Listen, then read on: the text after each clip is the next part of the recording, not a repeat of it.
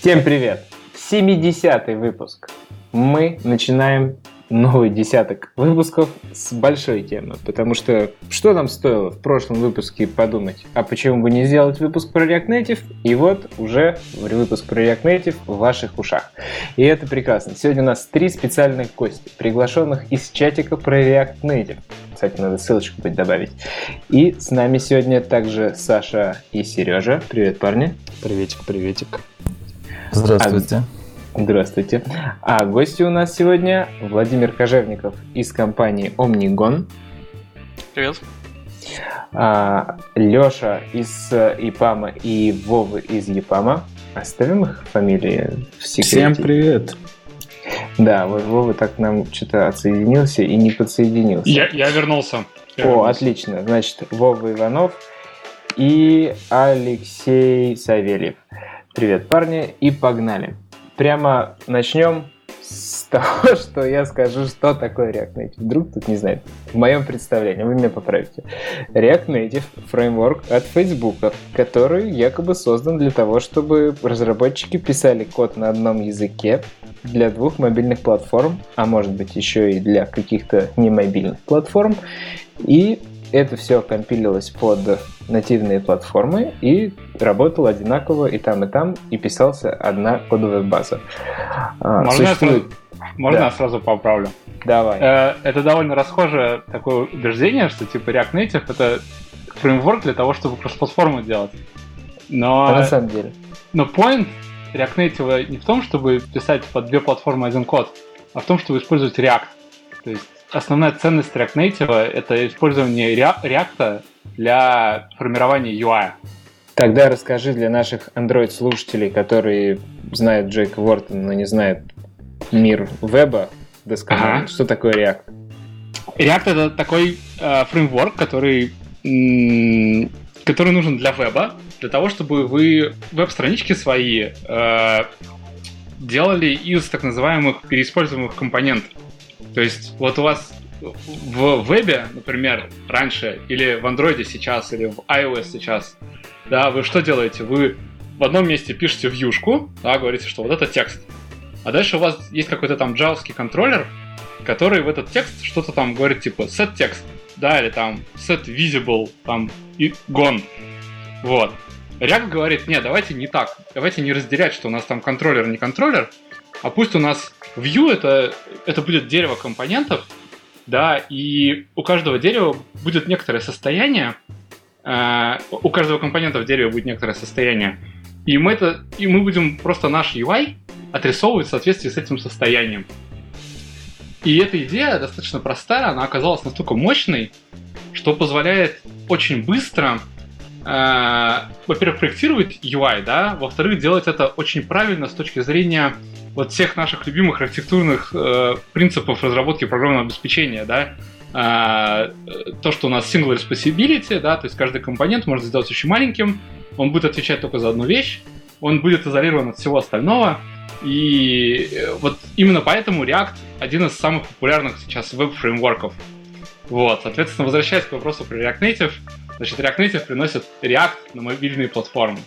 И вот, вот это основная ценность. Понял. Отлично. Вот спасибо за постановку правильно. И React уже сколько? Года три, наверное, да, как он существует, или четыре? Э, Лет 6, а React Native лет Шесть 5. лет. React Native. React Native лет 5. Пять лет. Так, хорошо. Ну и вот давайте Facebook пять лет назад сделал, когда о нем услышали, допустим, вот вы. Кто из вас раньше всех услышал? Или начал пользоваться? С каких пор? Есть кто-то, кто там больше четырех лет пользуется React разрабатывает под React Native? Нет, ну, я, потому- ну, я начал Да? заниматься где-то два с лишним года назад. Я услышал, там была 0.22 там, или 0.23 версия. Как Сейчас раз только, 0.56. только Android релизнулся. Сейчас, да, 0.56. А, Android релизнулся. То есть это Ну, уже, ну, хоть и 0.56, но типа уже стейбл. Нет, Android э, начал поддерживаться с версии там 0.20 или что-то типа того, я точно не помню. Вот, примерно А когда все я как раз о нем услышал. с AES. Все правильно, да. Да, они, они React Native сделали на хакатоне внутреннем фейсбуковском, и сделан был изначально только под iOS. И только потом они подпилили под Android, и поэтому Android до сих пор в поддержке React Native чуть-чуть отстает. То есть под iOS все всегда немножко лучше. Угу. Так, и что же там было? И что изменилось за эти два года, пока ты разрабатывал? Стало ли лучше? Ну, само собой, он потихоньку развивается, какие-то новые идеи, баги, главное, фиксятся и, и все такое. Слушай, а Хорошо. вот, вот какие- какие-то такие вопросы обсуждаем. Может, поговорим, как он работает вообще? Ну, React, Native, Давай. JavaScript.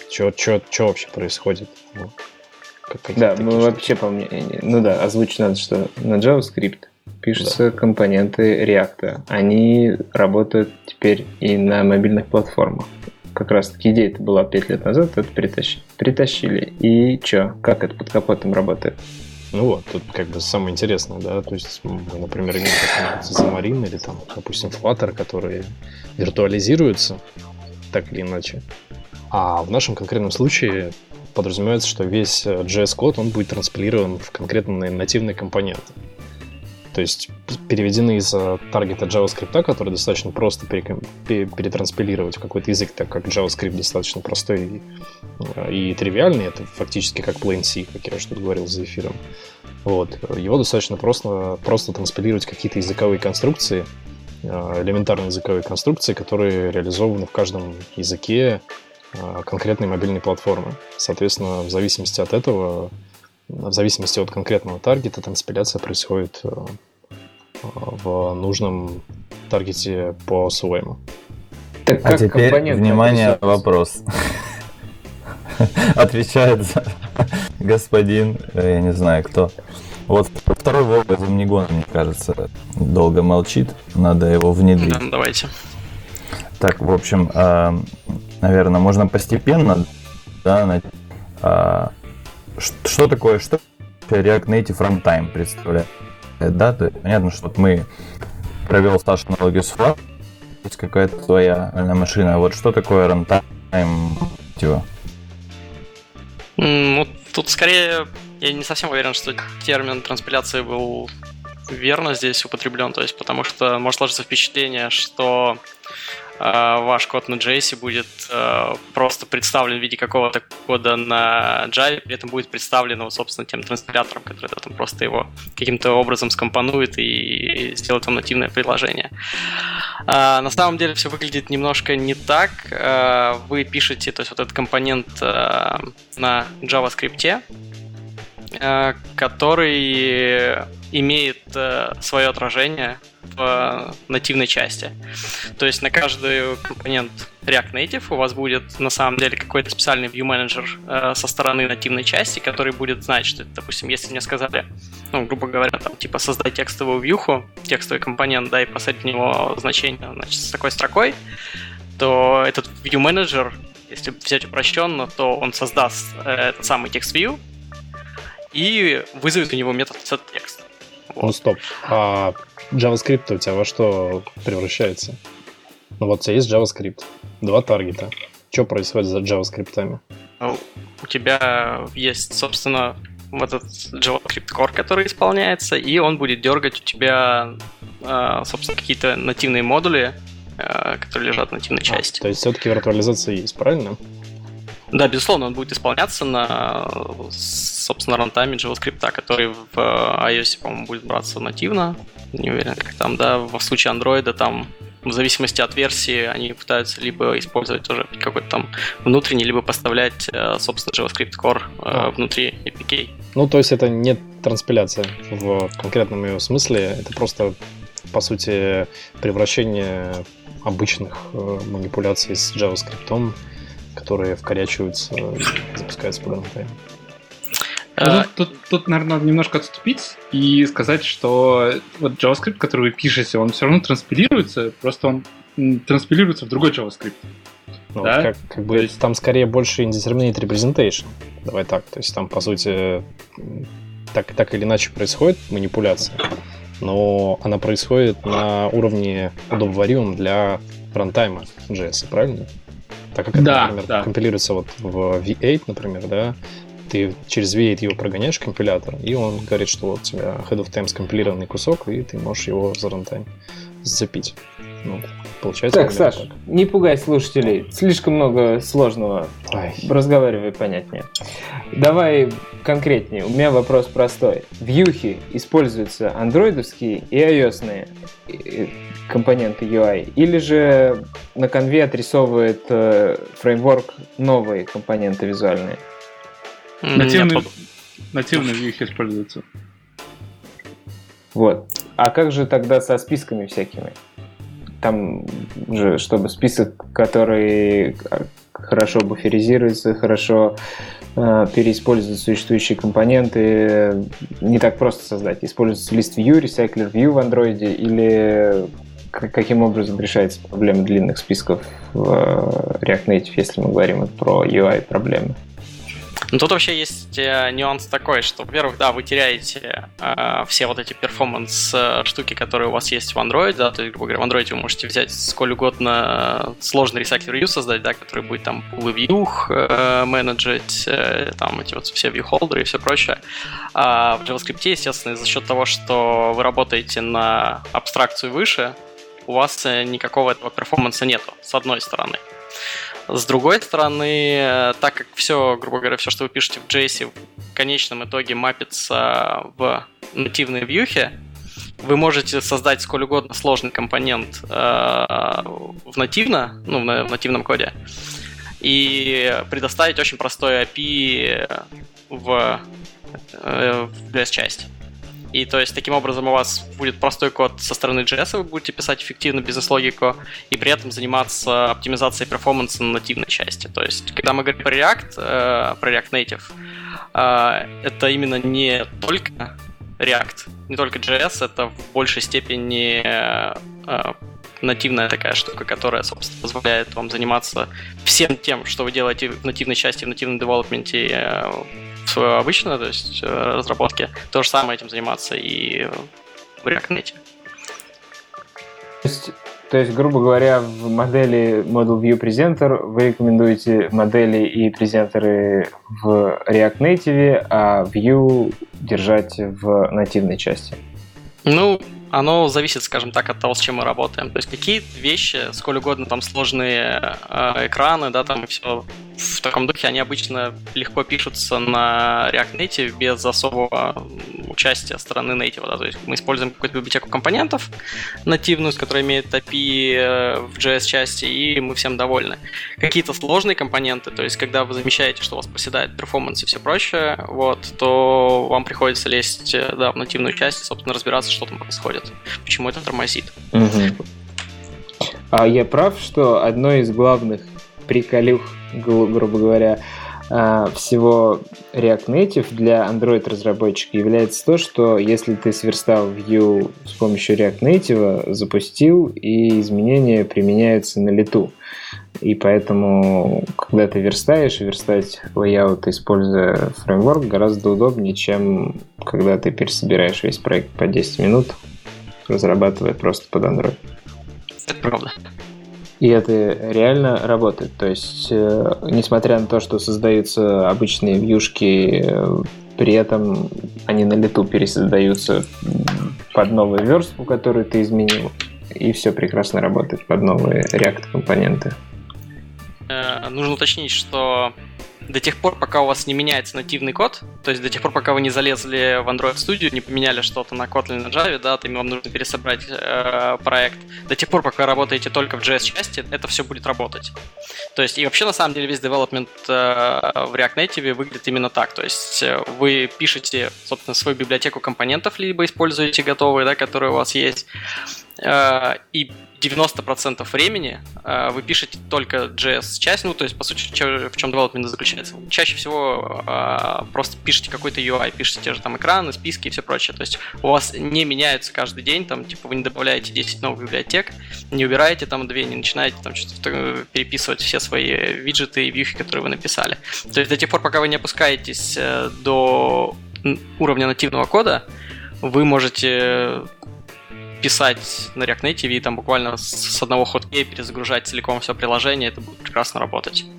Понятно. Тут, тут есть сейчас тут Да. еще один нюанс, что вот этот ход релоадинг, он действительно офигительный. То есть э, то, то, что вы делаете в андроиде, когда вы верстаете экран, да, вы добавляете вьюшку, значит, применяете к ней стили, перезапускаете приложение, хорошо, если Run работает, да, и он там все равно секунд 30. Вот. А, дальше добавляете следующую вьюшку и снова вот этот цикл перезапуска. И каждый раз вы тыкаете приложение и так далее.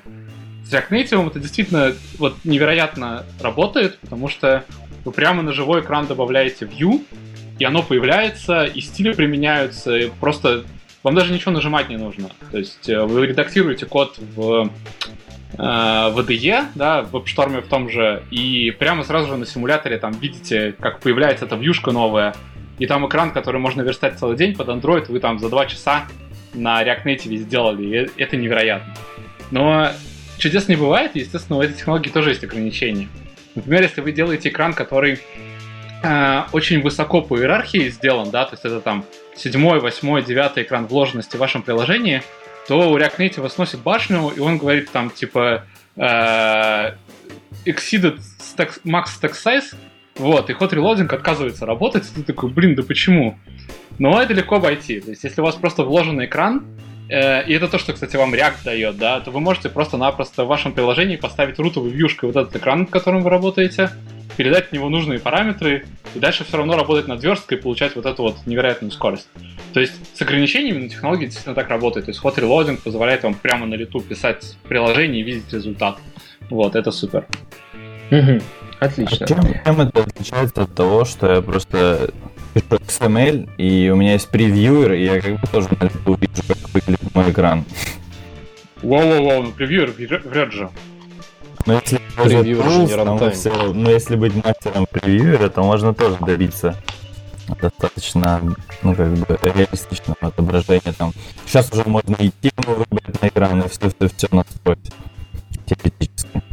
Ну, тут Ну- стоит просто упомянуть, что это не только работает с превью, то есть э, вы можете менять бизнес-логику, менять навигацию, менять экраны, менять... Ну, то есть, грубо говоря, все, что вы делаете в JavaScript, оно будет перезагружено и будет применено сразу. То есть это вот этот Instant Run, который есть в Android, только он работает. Вот, собственно, в этом разница. Я понял. Я, кстати, хотел бы немного вернуться на шаг назад и все-таки до конца разобраться в том, вот как происходит вызов из JS нативного кода. То есть мы разобрали, что на одной части есть э, нативный код, на другой есть JS, и все-таки какая-то связь происходит, как эта связь производится, и как мы знаем, в какой нативный метод вызвать. Ну, я не не хочет рассказывать, никто не хочет делиться секретами, я могу рассказать, как это вижу я. А, в общем, есть а, так называемый а, bridge, да, который соединяет а, React Native часть а, JS и нативную, да, это такая синхронная машина, а, которая содержит в себе все нативные модули, то есть имена всех нативных модулей, которые вы предоставляете и в нативной части. То есть в в Android-приложении, в application вы по-честному э, передаете такую мапку, которая содержит, грубо говоря, имя, и дальше менеджер, который будет управлять тем, собственно, как, ну, какие вьюхи и какие нативные компоненты мы можем вызывать, с какими методами, с какими параметрами и в таком прочем. Когда вы в JS вызываете какой-то модуль, или пишете какой-то компонент, который использует нативный модуль. JS-часть обращается к этому мосту, говорит, вот найди мне, пожалуйста, модуль с таким именем, поищи у него такой-то, значит, там функцию, параметр, метод, что угодно, передай ему такие-то параметры, и дальше, собственно, либо сообщи мне о том, чем это закончилось, либо не сообщай, просто сделай, что я прошу. Вот. Через этот мост в нативную часть это все приходит. Если у вас такой объявлен, соответственно, метод все по именам сошлось.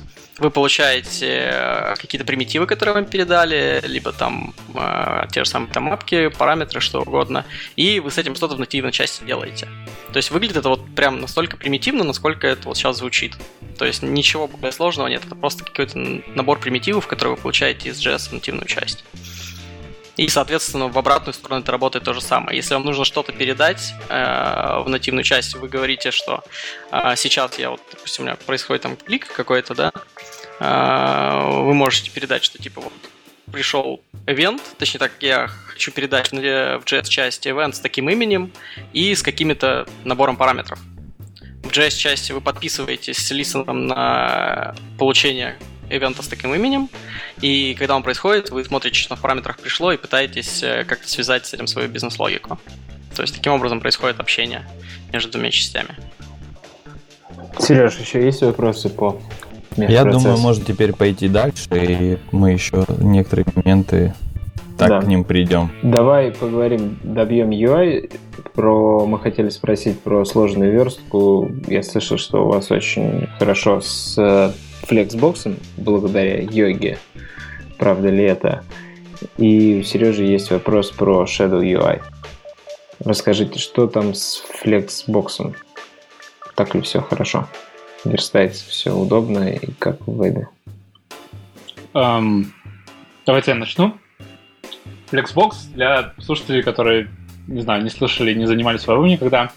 А Flexbox это такой набор правил, достаточно короткий, который вам позволяет, значит, верстать практически любую, любой экран, любую верстку можно сделать на Flexbox. И суть там в том, что вы говорите, что э, значит, у вас есть контейнер, да, и внутри этого контейнера элементы располагаются там определенным образом по вертикали, определенным образом по горизонтали. И как они располагаются, вы можете управлять небольшим набором директив, там их буквально там 5-6 штук, типа распределять свободное место между элементами, либо все влево, либо все вправо, либо там еще как-то. Плюс поддерживаются, естественно, марджины, паддинги э, и все остальные такие примитивные штуки. Вот. Э, этот инструмент только в освоении, и то, что React Native делает, она берет этот вот Flexbox э, и э, просто-напросто перегоняет ее в нативную верстку. Ну, потому что Vue у вас нативная в React Native, да, в итоге. И, значит, вот эти вот флексбоксовские э, Flex Direction и так далее, они в итоге попадают э, в нативные вьюхи в качестве параметров нативной верстки во все эти э, ваши relative, relative layout и, и так далее. А если вот. провести аналогию с какой-нибудь андроидовской вьюхой, либо комбинацией вьюх, вот что больше всего было похоже на Flexbox, если такое есть? Constraint Layout. В андроиде есть Flexbox. Его можно, он с Гуглом поддерживается, библиотека, которая прям так называется Flexbox, со всеми директивами Flexbox. Ну, а так, наверное, Relative Layout и Constraint Layout. Про, про, простенький Constraint Layout, мощный Relative Layout. Вот так. Ну, я еще, наверное, добавлю.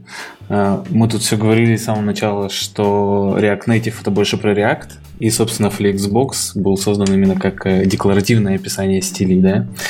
То есть он хорош именно в декларативном таком описании, типа, что мне нужно отрисовать. Но, конечно, это не всегда нам надо. Иногда приходится делать всякие хаки э, с позиционом абсолют и все такое, когда тебе нужно, например, одну вьюху поставить над другой, и тогда уже Flexbox не очень хорошо себя в этом плане ведет. Он хорошо, когда друг за дружкой надо как-то там по горизонтали, по вертикали располагать их, а когда э, одна вьюха на другой, тут уже приходится выдумывать. Но это не совсем декларативный уже стиль.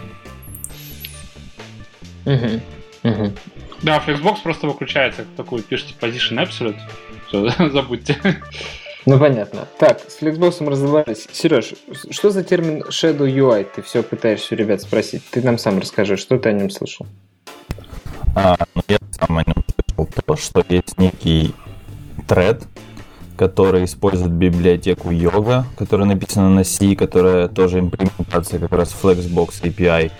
И типа все layout стадии проходят на нем, а уже отрисовка по координатам или ну, каким-то позициям подчались, проходят на UI трейде. Вот. И так это или нет? Можно ли рендерить вьюшки в отдельном трейде, а потом уже... Не, не, рендерятся они в UI трейде, а вот Обсчитывать. считаются, да, считаются, насколько да. я понимаю, в своем каком-то трейде с помощью Потому что мы дальше будем говорить с вами о Airbnb, и они как раз жаловались, что нельзя обсчитывать вьюшки на других тредах. А так это вроде не про вьюшки, это просто про layout. Как бы, а потом ну, уже кон- конкретно там, view, если э, говорить там в терминах iOS, это те же фреймы и баунды и все такое. Э, ну да, есть отдель, отдельная библиотека йога, она изначально была сделана как отдельная и, собственно, на этом трейде просто вычисляется ее layout. То есть даже на самом деле там по-другому йога сама в себе содержит весь этот layout, и ты модифицируешь его там, а потом оттуда берешь эти значения и применяешь уже к нативным юшкам. Ну, то есть я хотел как раз подвести к тому, что они сделали такую, наверное, архитектуру для того, чтобы из JS были доступны все координаты, все значения, чтобы можно было в JS как-то их использовать ну, в логике, да, какой-то, либо, ну, для чего такая архитектура вообще нужна была. По архитектуре React Native ну и опять же, по архитектуре React тебе вообще ничего не нужно знать ни про какие координаты, тебе нужно использовать только Flexbox. Но это в идеальном таком случае, да. И э, уже потом родились всякие хаки, когда тебе э, этого мало, просто декларативного описания, тебе приходится вызывать всякие там колбеки ставить на on layout или еще что-то. Но, но это все равно не по философии, не по архитектуре. По философии тебе надо все писать декларативненько и ничего никуда не дергать больше. Вот так это выглядит.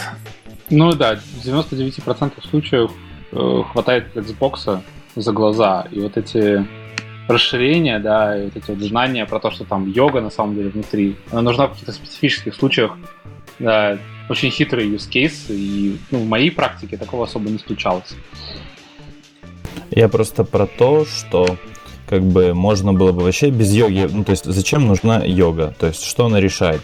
Она решает либо то, что они не хотели на стороне натива писать на iOS и на андроиде, ну просто нативный layout, да, как бы логику нативного лейаута, и они для этого использовали только это. Либо еще какие-то есть варианты, ну типа для чего такое усложнение, либо, ну то есть можно создать Android дать ей те же параметры какие-то, и ну там они посчитают, также layout произойдет и потом отрисовка. То есть зачем вообще этот слой нужен, я хочу из тебя понять.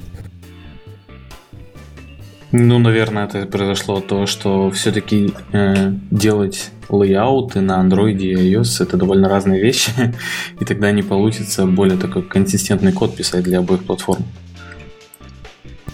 Ну, хорошо. Этот ответ меня устраивает. Пошли дальше. Давай, значит, вот мы подошли к тому, что с UI мы разобрались.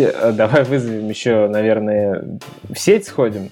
Как из React Native сходить в сеть и как сохранить базу данных. Это все нужно нативно описывать и прибиндивать к React Native. Ну, нет, хорошие новости том, что ну, давай так, у тебя же две части, да, сети базы данных, давай последовательно.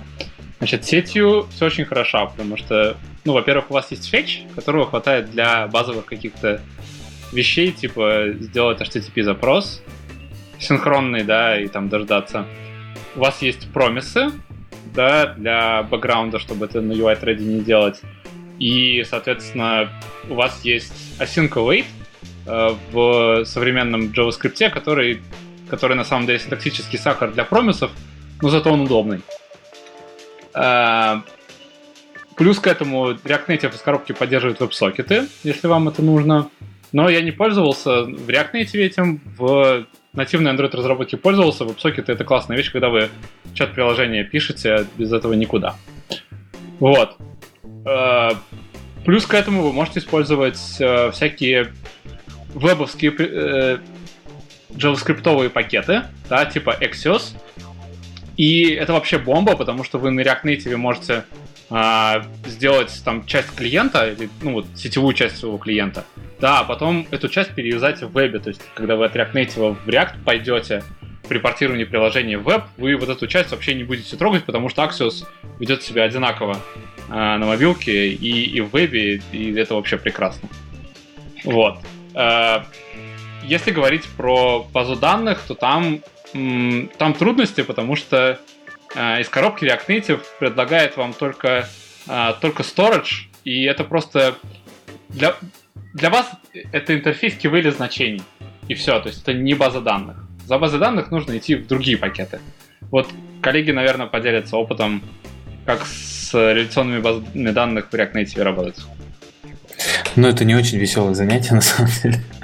Я бы еще хотел к прошлому добавить насчет сети. А, там стараются все равно в React Native поддерживать какие-то вебовские стандарты, и именно Fetch это вебовский стандарт.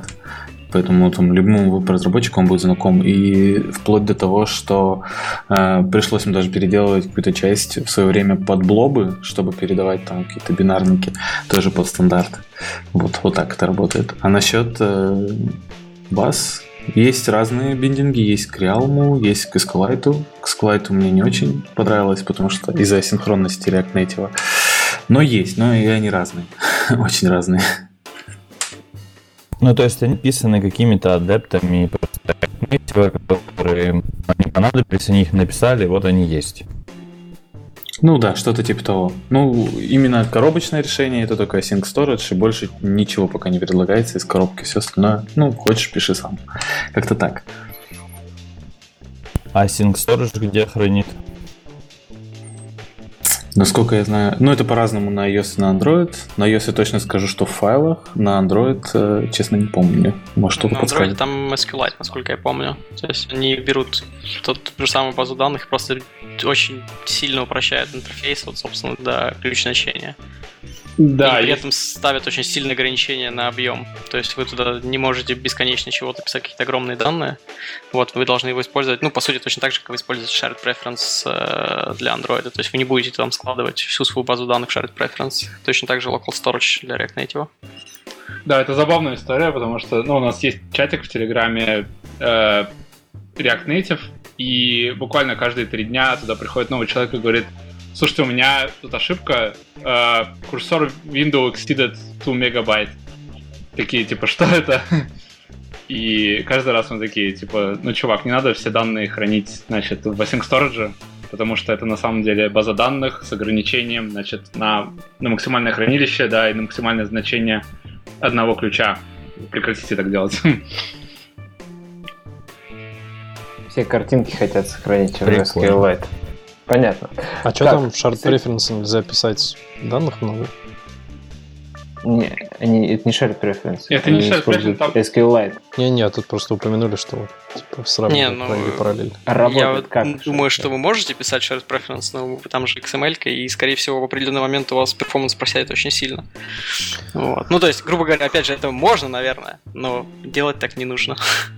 Ну, вообще, в iOS это типа в обычный файл, да, пишется? Просто binary блоб какой-то, или что это? Ну, что-то типа того, да. Ну, это детали реализации. Аддок, конечно. И типа они же еще не, не предоставляют спеку на это все, да, наверное, на этот э, async storage. То есть, получается, он тебе разъедется в какой-то момент. То есть они не смогут совместить там спеку и там, и там. То есть то задекларированное поведение, которое в одной платформе работает так, а в другой может не работать соответствующим образом. Ну, вообще говоря, то, что вот они, собственно, отделяют это все весьма таким абстрактным э, API, позволяет им делать все, что они хотят. То есть Да, в этом понятно, как раз вся понятно. А API API, моя реализация, я имею в виду. То есть вот у тебя есть четкое декларированное описание, там, например, например, в том же самом Java Runtime, да, который говорит о том, что у тебя данные сериализуются вот так, так в такой последовательности, и каждый, каждая имплементация э, учитывает те или иные э, описания в спецификации, которые написаны. Ну вот, а получается у тебя в iOS одни данные хранятся так, другие вот так вот, и поведение сохранения может быть э, не идемпотентным. То есть вот это вот все, естественно, будет возникать в результате, кажется. Ну почему? Они могут же аккуратные апдейты делать. Почему ты думаешь, что они апдейтами поломают э, прошлое сохранение, которые были записаны в файл на старых версиях? Потому что так делают обычно, если нет спецификации. Может быть, она есть. Мы же эту библиотеку не знаем. Давай не будем углубляться в детали. Давайте пойдем дальше. Давайте пойдем про внедрение. Расскажите мне, пишут ли проект Извините, ребят, я, я, я, конечно, не смог не удержаться, но это на самом деле смешно. React Native и спецификация, это да. Этого не. О, это, это хороший поинт. Денис, я про что говорю? Я не про то, что углубляться в детали, а о том, чтобы слушателю было понятно, что если он заиспользует вот интересный и замечательный async storage, чего ему ждать? Что абстракция может очень легко разъехаться. Ну, то, что никто тебе не гарантирует там, внизу, что она будет реализована по какому-то одному Ну па- так у тебя во всё. главе названия фреймворка слово из веба пришедшее. Значит, ты все должен хранить на сервере, мой друг. Все. Так что а- а разлогинишься, авторизуйся заново. в вебе это нормальная практика. Не все в куке сохранится. Так, давайте поговорим о проектах. Расскажите, есть ли примеры, вообще вы знаете, на вашем веку уже есть те, кто вляпался в React Native или внедрил React Native настолько сильно, что вот у него целые какие-то большие проекты, прям серьезные, полностью написанные. Или нельзя написать полностью проект на React Native? Ну, я могу похвастаться. Эм, мы сейчас переписали полностью проект э, на React Native. Он был написан на нативке, на iOS, на Android, как отдельное приложение. И там, ну, может быть, конечно, не сотни экранов, но точно несколько десятков. Вот. Очень большой, много пользователей, много инсталляций. Вот. То есть это возможно, но есть, есть много нюансов по поводу того, что это. Но однозначно React Native это фреймворк, который позволяет писать большие приложения, если вы готовы вкладывать в это ресурсы. А сам Facebook-то использует React Native у себя в Фейсбуке?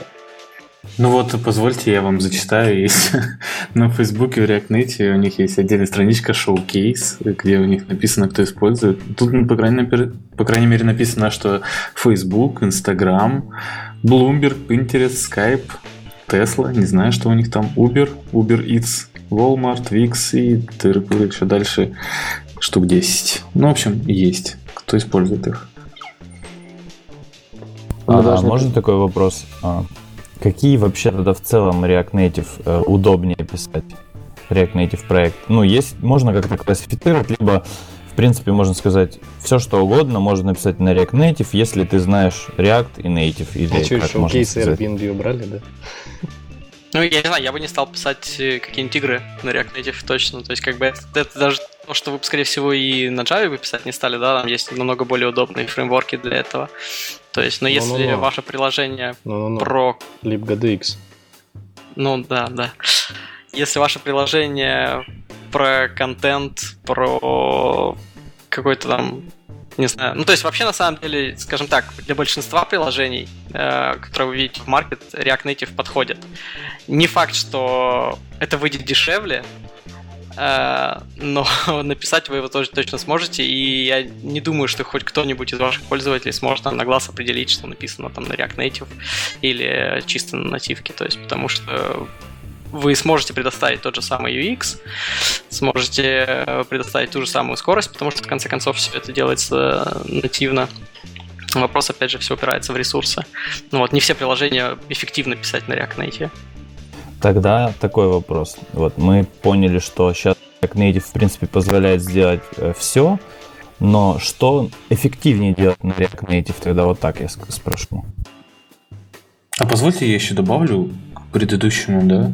Э, на самом деле не только можно именно все приложение писать на React Native, а как делают большинство, тот же Facebook, Instagram там, и остальные, они пишут только часть приложения на React Native.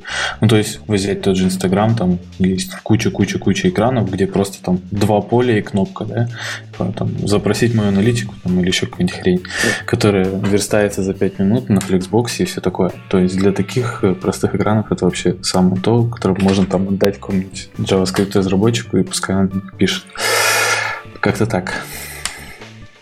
Вот сразу в догонку вопрос. Возможен ли hot reload? Можно, ой, не hot reload, а подгрузка из сети части кода. То есть можем ли мы в работающее приложение взять, затянуть пару экранчиков, не переустанавливая APK или IPA на айфоне?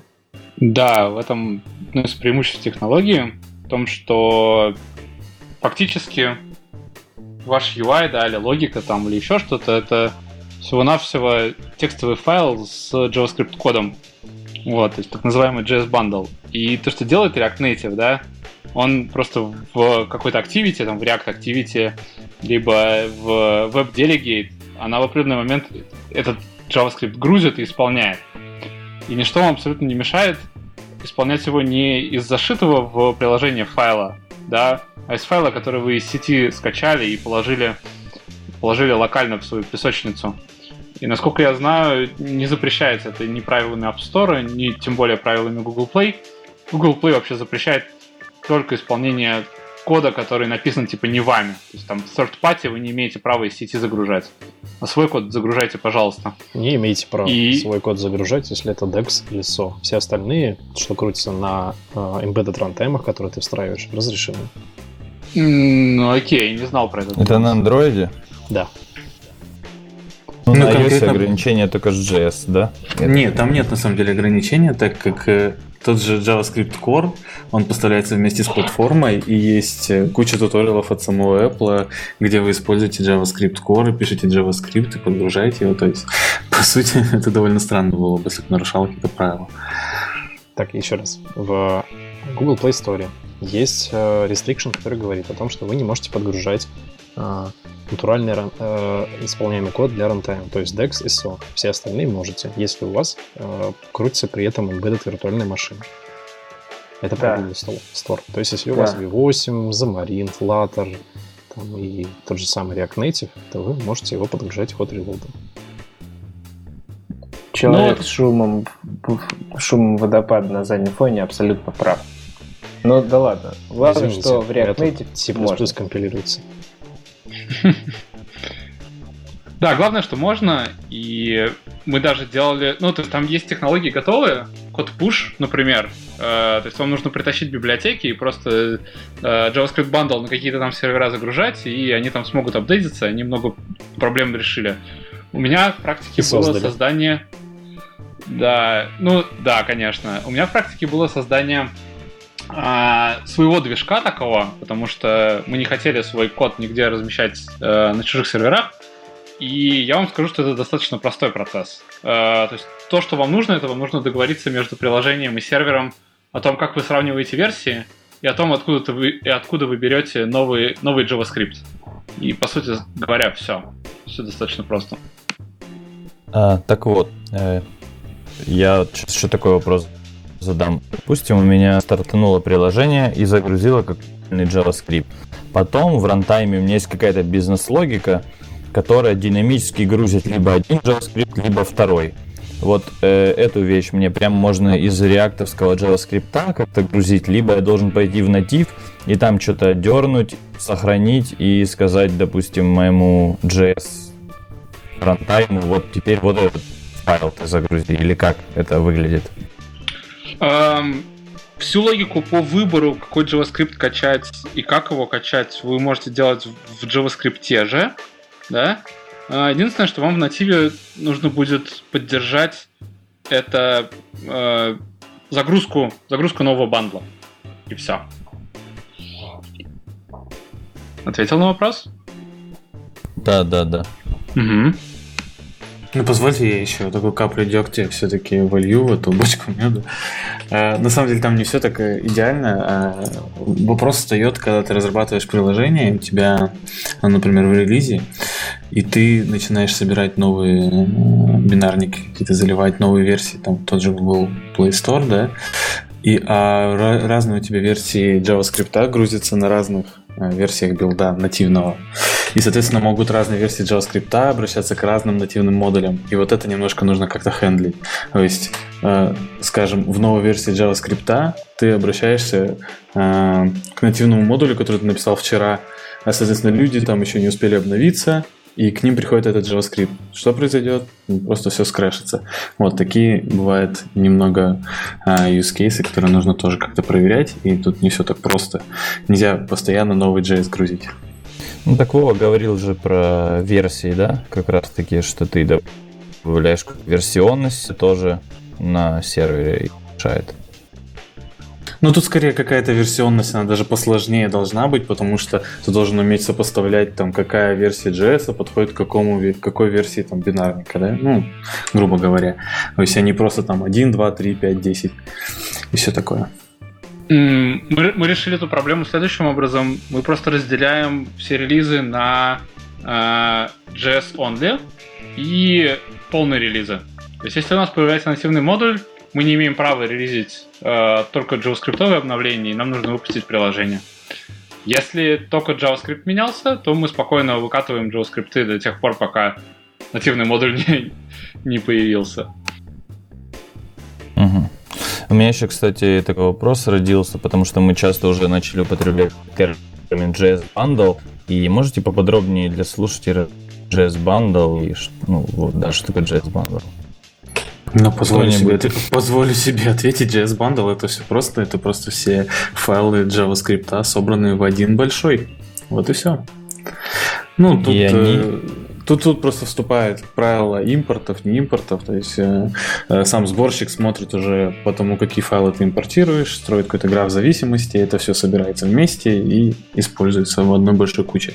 Ну, это, соответственно, пошел, конечно, с э, веба, опять же, да, где один большой файл загрузить быстрее, там HTTP 1, э, чем сотни мелких, вот. И то же самое используют и здесь, чтобы не хранить там, не знаю, тысячи файлов JS, а только один большой. Вот так вот. То есть это как какой-то джарник на, ну, в Java, да, где резолвлен и собрано в одно. Именно. Так, давайте дальше пойдем. Расскажите мне, вот как в компании ваш раз вы два с половиной года назад, два года назад, кто-то год назад начал работать с React Native. Как он к вам пришел? Откуда, откуда приходит это желание начать разрабатывать на React Native?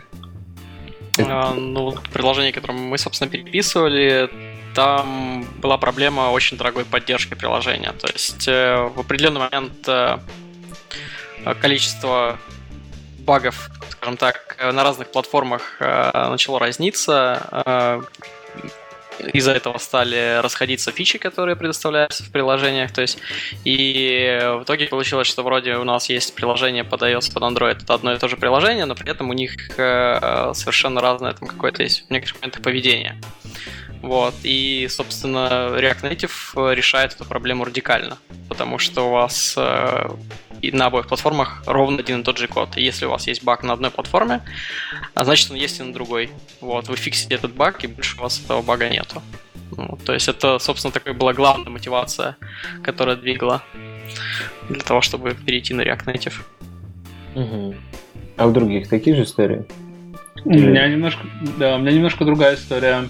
Э, У нас в компании мы делали в основном веб-продукт, и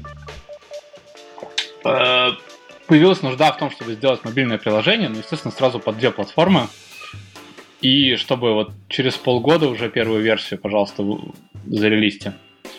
И э, мы думали, как это делать. Э, Я был тогда жестким сторонником native разработки. Я говорю, ребята, нанимайте, значит, троих iOS-девелоперов, троих Android-девелоперов.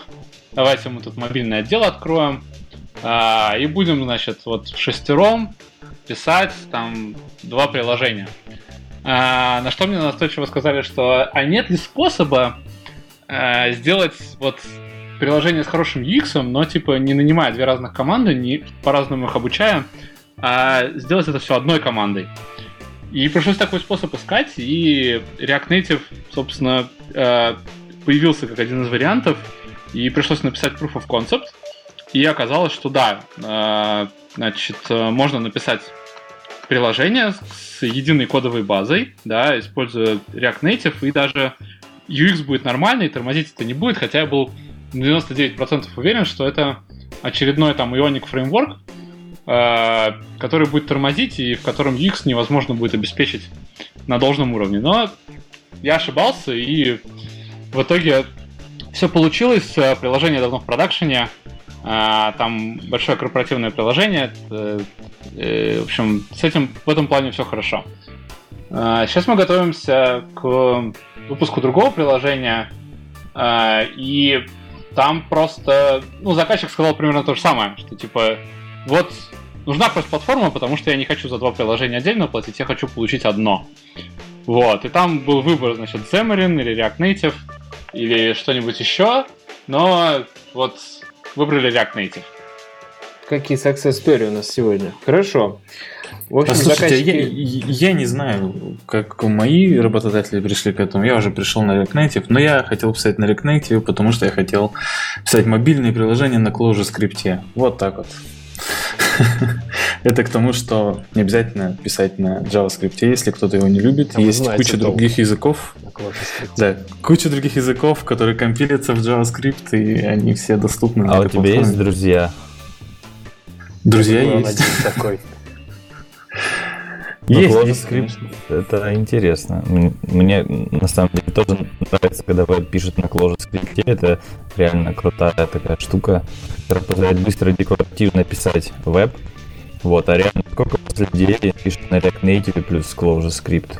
Вы друзьями, в общем, станете, да, после сегодняшнего подкаста? Да-да, как бы он после сегодняшнего выпуска всем в React Native разработчикам а, Я не знаю, но сейчас много людей. Ну, может быть, вы слышали про такое приложение статус IM. А, может быть, слышали, это на Ethereum, там блокчейне, что-то они делают в Голландии. Там, кстати, тоже российский разработчик один. А, вот они на React Native, на ClojureScript его написали полностью и уже вроде как почти в продакшене. Большое какое-то приложение. Кстати, даже в open source, если можно посмотреть на GitHub. Вот. А они еще пишут, наверное, биндинги нативные на Clojure, потому что Clojure можно что же, как джарник подключить. Ну, я так далеко там не углублялся. По-моему, нет. Тут должен последовать вопрос про популярные языки и что там с Kotlin. Нельзя ли раз Kotlin компилится в JavaScript? Нельзя ли писать React Native на Kotlin? Ну, у вас должно быть очень много свободного времени и очень добрые работодатели, потому что, вообще говоря, хватает приключений в самом React Native. Вот, он не очень стабильный, не во всем, так скажем. А, вот, то есть а... ты, извините, перебью тут. То есть ты, Денис, предлагаешь Kotlin скрипт э, компилировать в JavaScript, то есть JavaScript все интерпретировать в нужную репрезентацию, да? Ага. Не, ну вообще, вообще говоря, это возможно. То есть у вас э, есть там проект э, на GitHub, который позволяет, он так называется, по-моему, React Kotlin или что-то в таком духе. Вот. И, то есть, технических ограничений нету. Пишет его что... один чувак, китаец под ником очень длинным, там три звездочки, да, и и последний ну, contribution полтора да, года назад. Да, да, в общем, короче, у вас есть возможность присоединиться к этому замечательному проекту и показать, что это возможно. Но вообще говоря, я бы подождал, пока и JetBrains э, скажут, что типа вот у нас готов Kotlin JS на 100%, и наверняка они тогда скажут, что типа вот у нас есть там пару уроков, которые вы можете посмотреть, как это делать, собственно, на React Native. Но сейчас я бы точно не стал этим заниматься. Потому что, во-первых, ну, на самом деле, э, в JS, то есть ну, в JS World, э, и так очень много языков, которые не уступают Kotlin, так скажем, да, то есть это мы такие бедные несчастные писали на 6 Java под Android, и было все плохо. А в JS у вас есть там и Flow, который э, типизированный язык э, от э, Facebook, да, который очень имеет очень мощную систему типов. У вас есть TypeScript, который тоже очень хорош, вот, и то есть, если вы пописали на этих двух языках, и, и вдруг вам почему-то захотелось еще писать на Kotlin, я думаю, это предмет для того, чтобы написать какую-нибудь статью и скинуть ее в JetBrains, потому что они что-нибудь пригласят вас, пригласят и будете их пиарщиком. Success story прям. Хорошо, я понял. А, дальше. Мой вопрос следующий мы поняли, что можно написать э, троим веб-разработчикам приложение. Ну вот как раз к Владимиру, к Вове из ЕПАМ вопрос. Расскажи, вот эти ребята писали, не обращаясь к платформам, или невозможно написать приложение, не погружаясь в native часть? Не,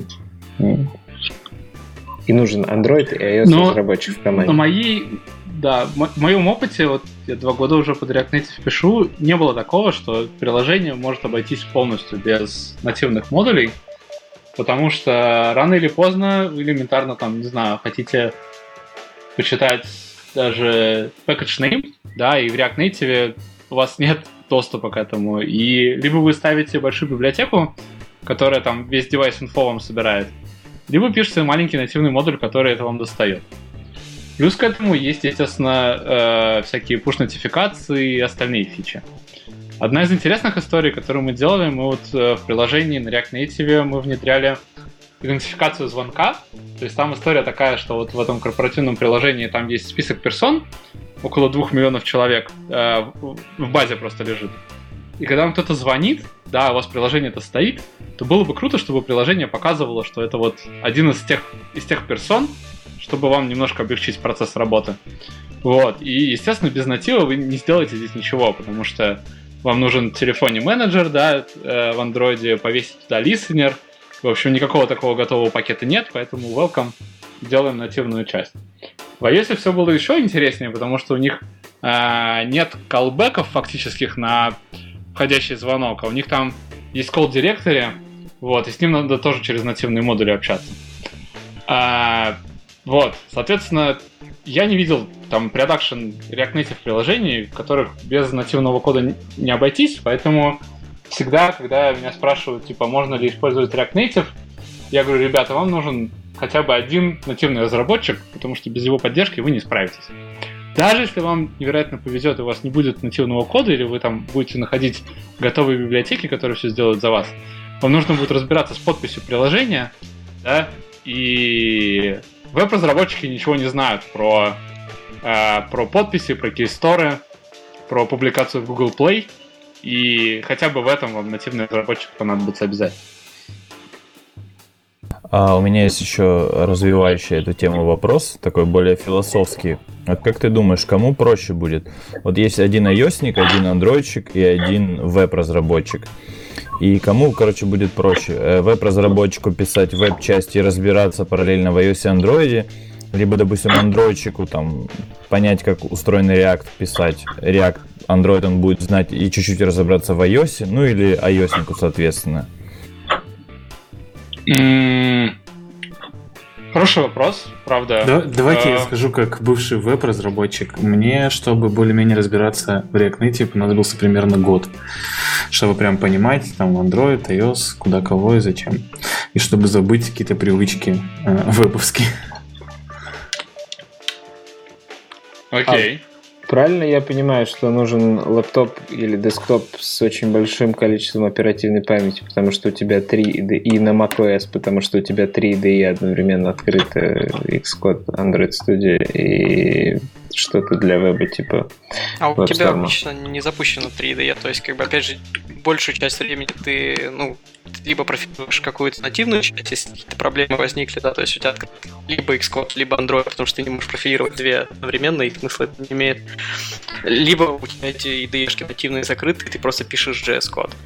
То есть, э, в принципе, ты, конечно, ты можешь их держать все открытыми, но смысла это абсолютно никакого не имеет.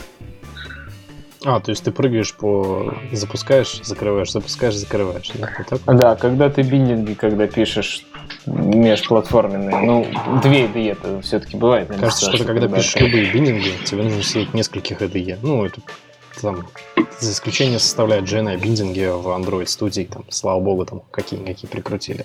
А кажется, что в остальных платформах там как бы, вот эта вот погибель в том, что тебе нужно прыгать по конкретному IDE для того, чтобы эти биндинги удовлетворить, она никуда не девается. Ну, обычно ну? ты как бы, когда пишешь нативный модуль, ты его все равно и пишешь, и дебажишь только в Android студии. То есть ты тратишь 95% своего времени просто на то, чтобы писать этот нативный модуль. Тебе не нужен э, там WebStorm, чтобы это все проверить. Вот в этот момент, возможно, когда ты уже написал полностью API для веба в нативной части, тогда тебе, ну, возможно, придется там, типа, открыть, да, вторую IDE и проверить, что оно работает. Но это, опять же, это очень такой маленький промежуток времени. Да, я поддержу эту точку зрения. Процесс примерно выглядит следующим образом. Вы открываете родную IDE, да, то есть там либо Xcode, либо Appcode, либо Android Studio, э, проектируете свой нативный модуль и пишете на него тесты, да, и убеждайтесь, что ваш нативный модуль полностью работает. А, чтобы, ну, у вас как бы нативный модуль, то как выглядит? Это просто класс, да, джавовский, там, котлиновский, на методах которого стоит аннотация React метод. И все. То есть ничего больше. То есть вы его тестируете, убеждаетесь, что он работает. По факту вы можете на данный момент закрыть Android Studio, открыть свою IDE, в которую пишете JavaScript, и дальше вызов... ну, как бы работать в ней. И когда вы поняли, что у вас все работает, вы просто берете нативный модуль из Android портируете в iOS. Или там наоборот, если вы для iOS вначале написали. То есть 3DE вам не нужно, вам не нужно симулятор, эмулятор одновременно. Я, походу, единственный, кто тут на Emacs пишет и все подряд.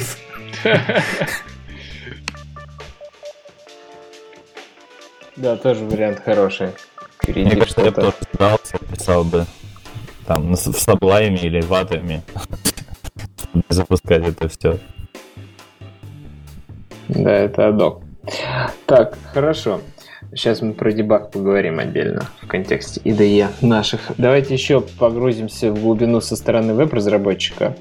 А, так в итоге веб-разработчик, который приходит к React, проходит какую-то жизнь, он не превращается в профессионального native разработчика. Или если ты много долго пишешь React Native приложение, ты волей-неволей будешь знать и iOS, и Android, и очень хорошо.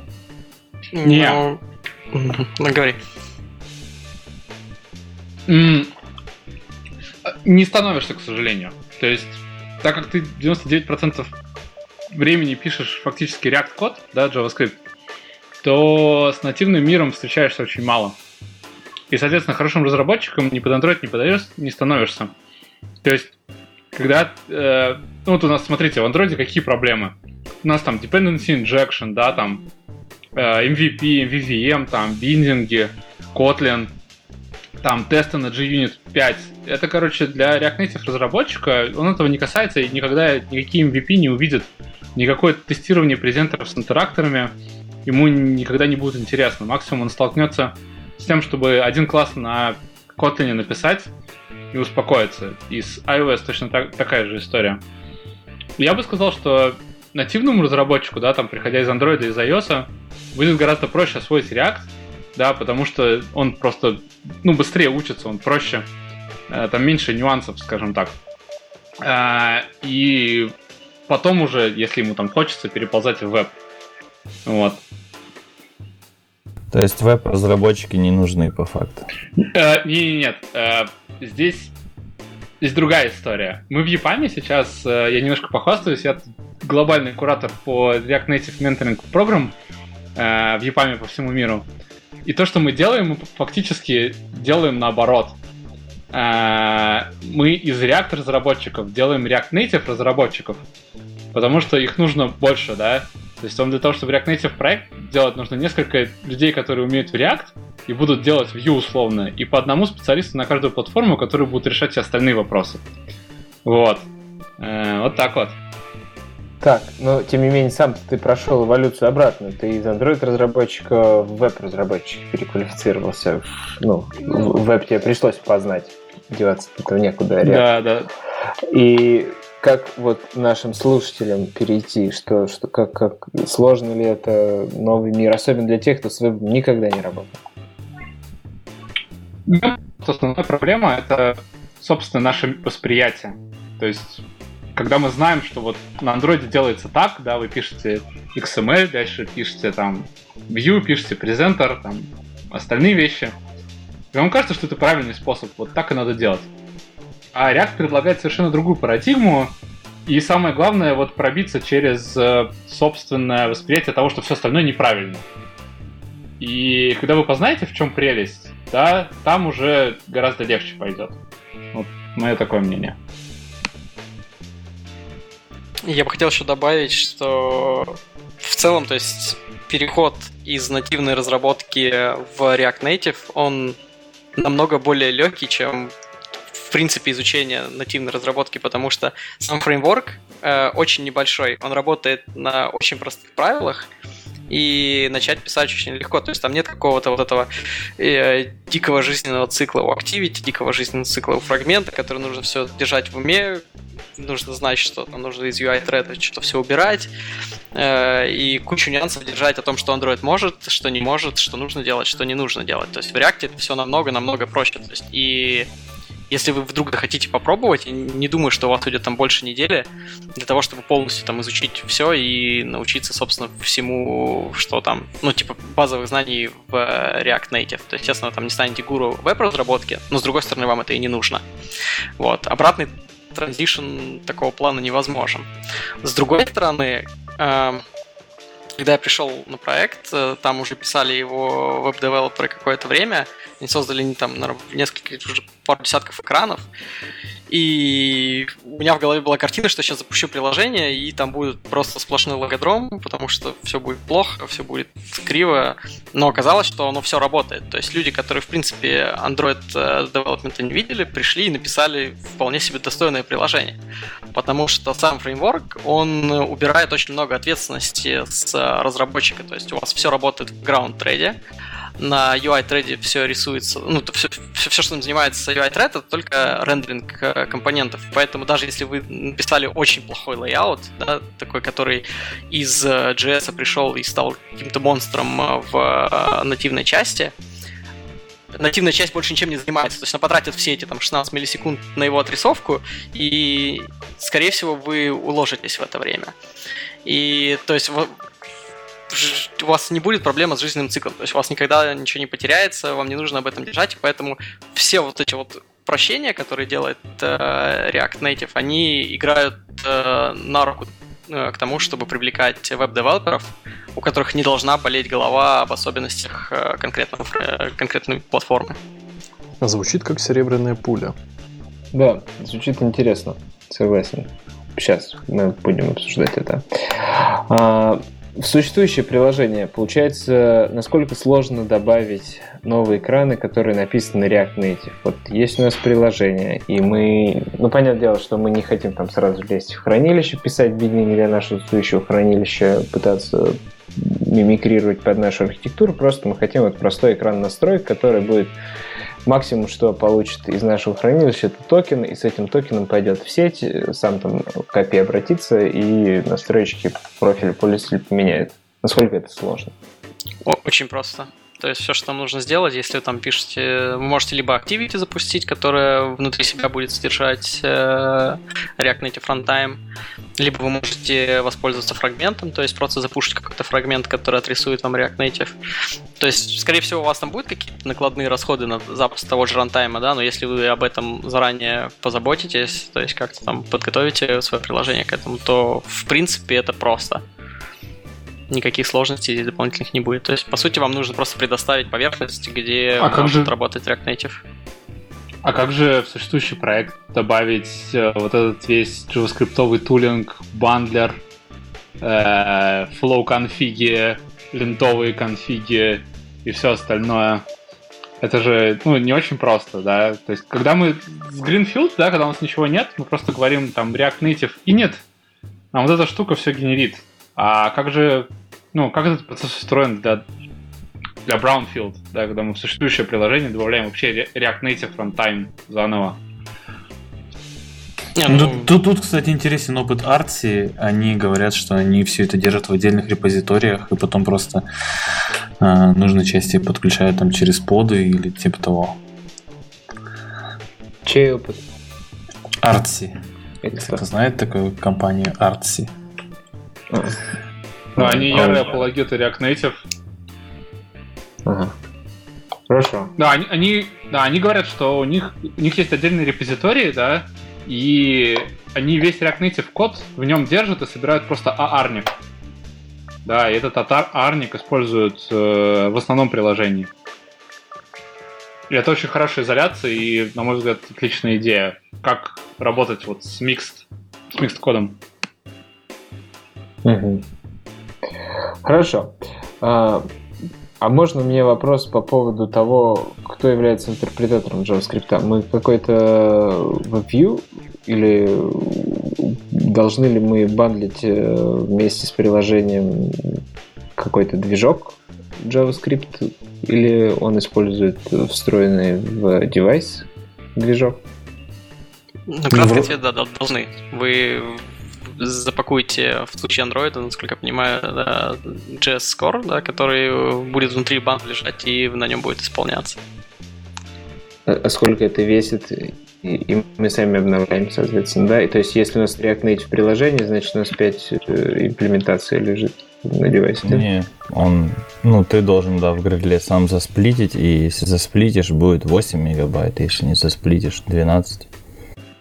Да, в статьях Airbnb про это.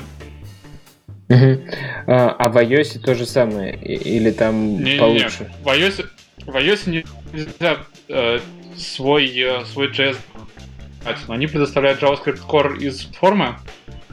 Вот, и это хорошо, потому что там очень предсказуемое поведение. Оно типа стабилизируется каждый, каждый раз, когда iOS обновляется. Вот. Угу. Порадуемся за них. Хорошо. Так, значит, у нас есть React. Мы на этом React имеем кучу компонентов. Эти компоненты, и, следовательно, open source комьюнити очень богатый, верно? Нет. Вот, вот с этим, кстати, самая большая проблема React, ну, React Native, естественно. Потому что ну, во-первых, фреймворк относительно молодой. Ну, то есть, как бы, можно сказать, что он там типа 6 лет назад появился, но на самом деле использовать его активно, можно сказать, что вот начали. А может быть, еще не начали, только начинают. Вот. И когда у вас возникает какая-то проблема, которую нужно решать э, в нативном модуле, то вам приходится либо писать это все самостоятельно, либо надеяться, что кто-то написал это за вас. Но как это происходит обычно? Э, приходит какой-нибудь человек из Android э, разработки, говорит, о, хочу написать нативный модуль. Напишу его, написал э, JS-часть, написал Android-часть, но вот в iOS разработке он не силен. В лучшем случае он напишет это как-нибудь. В худшем случае он не напишет это вообще, и вам все равно придется это писать самостоятельно. Вот. А все это еще нужно, соответственно, мейнтейнить в обе стороны, все это нужно держать в актуальном состоянии с React Native, который постоянно тоже развивается, и это очень-очень большая боль. Ну, то есть ты хочешь сказать, что это серебряная пуля все-таки? Да как жалуют, что никто не поддерживает. Подожди. Вот и, следовательно, вопрос, что если ты iOS не знаешь, то нормально написать у тебя и не получится свой компонент, и в API хороший Android напишешь, или ну, той платформы, с которой ты знаком, а второй уже будет не такой хороший, да? Да, все так. Поэтому, собственно, и очень важно, чтобы, ну, собственно, комьюнити строится вокруг больших компаний, которые могут себе позволить э, и Android, и iOS разработчиков, и могут позволить себе поддержку, собственно, тех э, модулей, которые они написали, потому что за этим всем нужно очень активно следить, и пока что комьюнити не настолько большое, что можно было просто прийти и сказать, вот, типа, я написал код, давайте вокруг э, моего репозитория построим большую команду, которая будет постоянно следить, э, следить за тем, чтобы все было актуально. Вот. И поэтому очень часто приходится либо жертвовать качеством, либо жертвовать ресурсами и писать все самостоятельно. Угу. А есть свои иконы, которые там самые активные контрибьюторы в open source э, сообщества, или там представители Facebook, или представители крупных компаний, которые там прям живут в сообществе и часто в open source все обсуждают, типа Джейк Уортон в Android. Ну, я про такие не знаю. Ну, понятное дело, что Airbnb тот же самый активно вкладывался в React Native, и у них очень есть полезные библиотеки, что, собственно, непонятно, что теперь с ними будет. Вот. Э, ну, понятное дело, Facebook э, над этим работает. Еще, наверное, какие-то компании есть. Что? Expo еще. А, да, да, Expo. Ну, это прям отдельная, отдельный мир React Native. Вот вы отлично подвели к Expo. Расскажите, что это такое, вообще? Что это такое? Давайте. Ну, так все просто. Это просто ребята хотели сделать фреймворк поверх фреймворка, чтобы вообще все можно было делать из JavaScript, типа качественные библиотеки из коробки и все такое. Там Вент Братн, если я не ошибаюсь, как его называют, вот, он э, самый такой, который все продвигает, он создал Expo, и он единственный, такой из первых, кто делал прям качественные библиотеки, он делал там и Android, и iOS, даже там под Windows что-то, по-моему, было, если не ошибаюсь. Вот.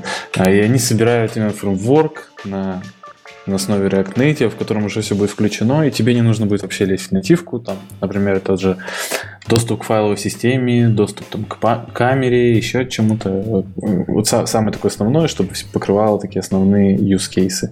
Вот что такое Expo. Ну и плюс они позволяют там обновлять тот же JS на лету через свою платформу. Вот так вот. Они а... это продают? Откуда у них деньги, да? Это хороший вопрос. Я честно не готов сейчас на него ответить. Я помню, когда читал их Q&A э, в Дискорде. И они что-то говорили, что они просто хотят, видимо, в будущем как это продавать. Ну, пока, пока не очень понятна их бизнес-модель, но у них там человек 10, может, Ничего работает. себе. Но вы Вот. используете экспо внутри все, или это не обязательно для использования вещи? А, конкретно я нет, но кто-то использует. Но тут зависит от use что тебе нужно. Если тебе нужно в нативную лезть, то тебе уже экспо никак вообще не поможет, потому что там только JS. Вот так. Они, они даже используют свой форк э, React Native. Вот так вот. Ну, то есть, если ты защил экспо, то у тебя весь проект от него зависит. Это не какой-то там пару, пару кейсов решил, а остальное используешь по-своему. Ну, конкретно я могу соврать, потому что я знаю, что там есть какой-то eject, и это что-то типа э, убери там свой форк и сделай, как обычно в React Native, но я не знаю, насколько это работает хорошо или нет, потому что я сам не пользовался. Но вроде говорят, что если затащил, то все, затащил. Потом придется избавляться А, м. больно. А там, а там история такая, что э, Expo это очень хороший инструмент для старта. То есть, если вы ничего не умеете и хотите попробовать в кратчайший с- э, что-то сделать вообще в качестве мобильного приложения, ну не на продакшн, а просто чтобы что-то потрогать, то Expo это прям идеальный старт, потому что оно ген- э, этот инструмент генерит проект, в котором 6 файлов. Вот.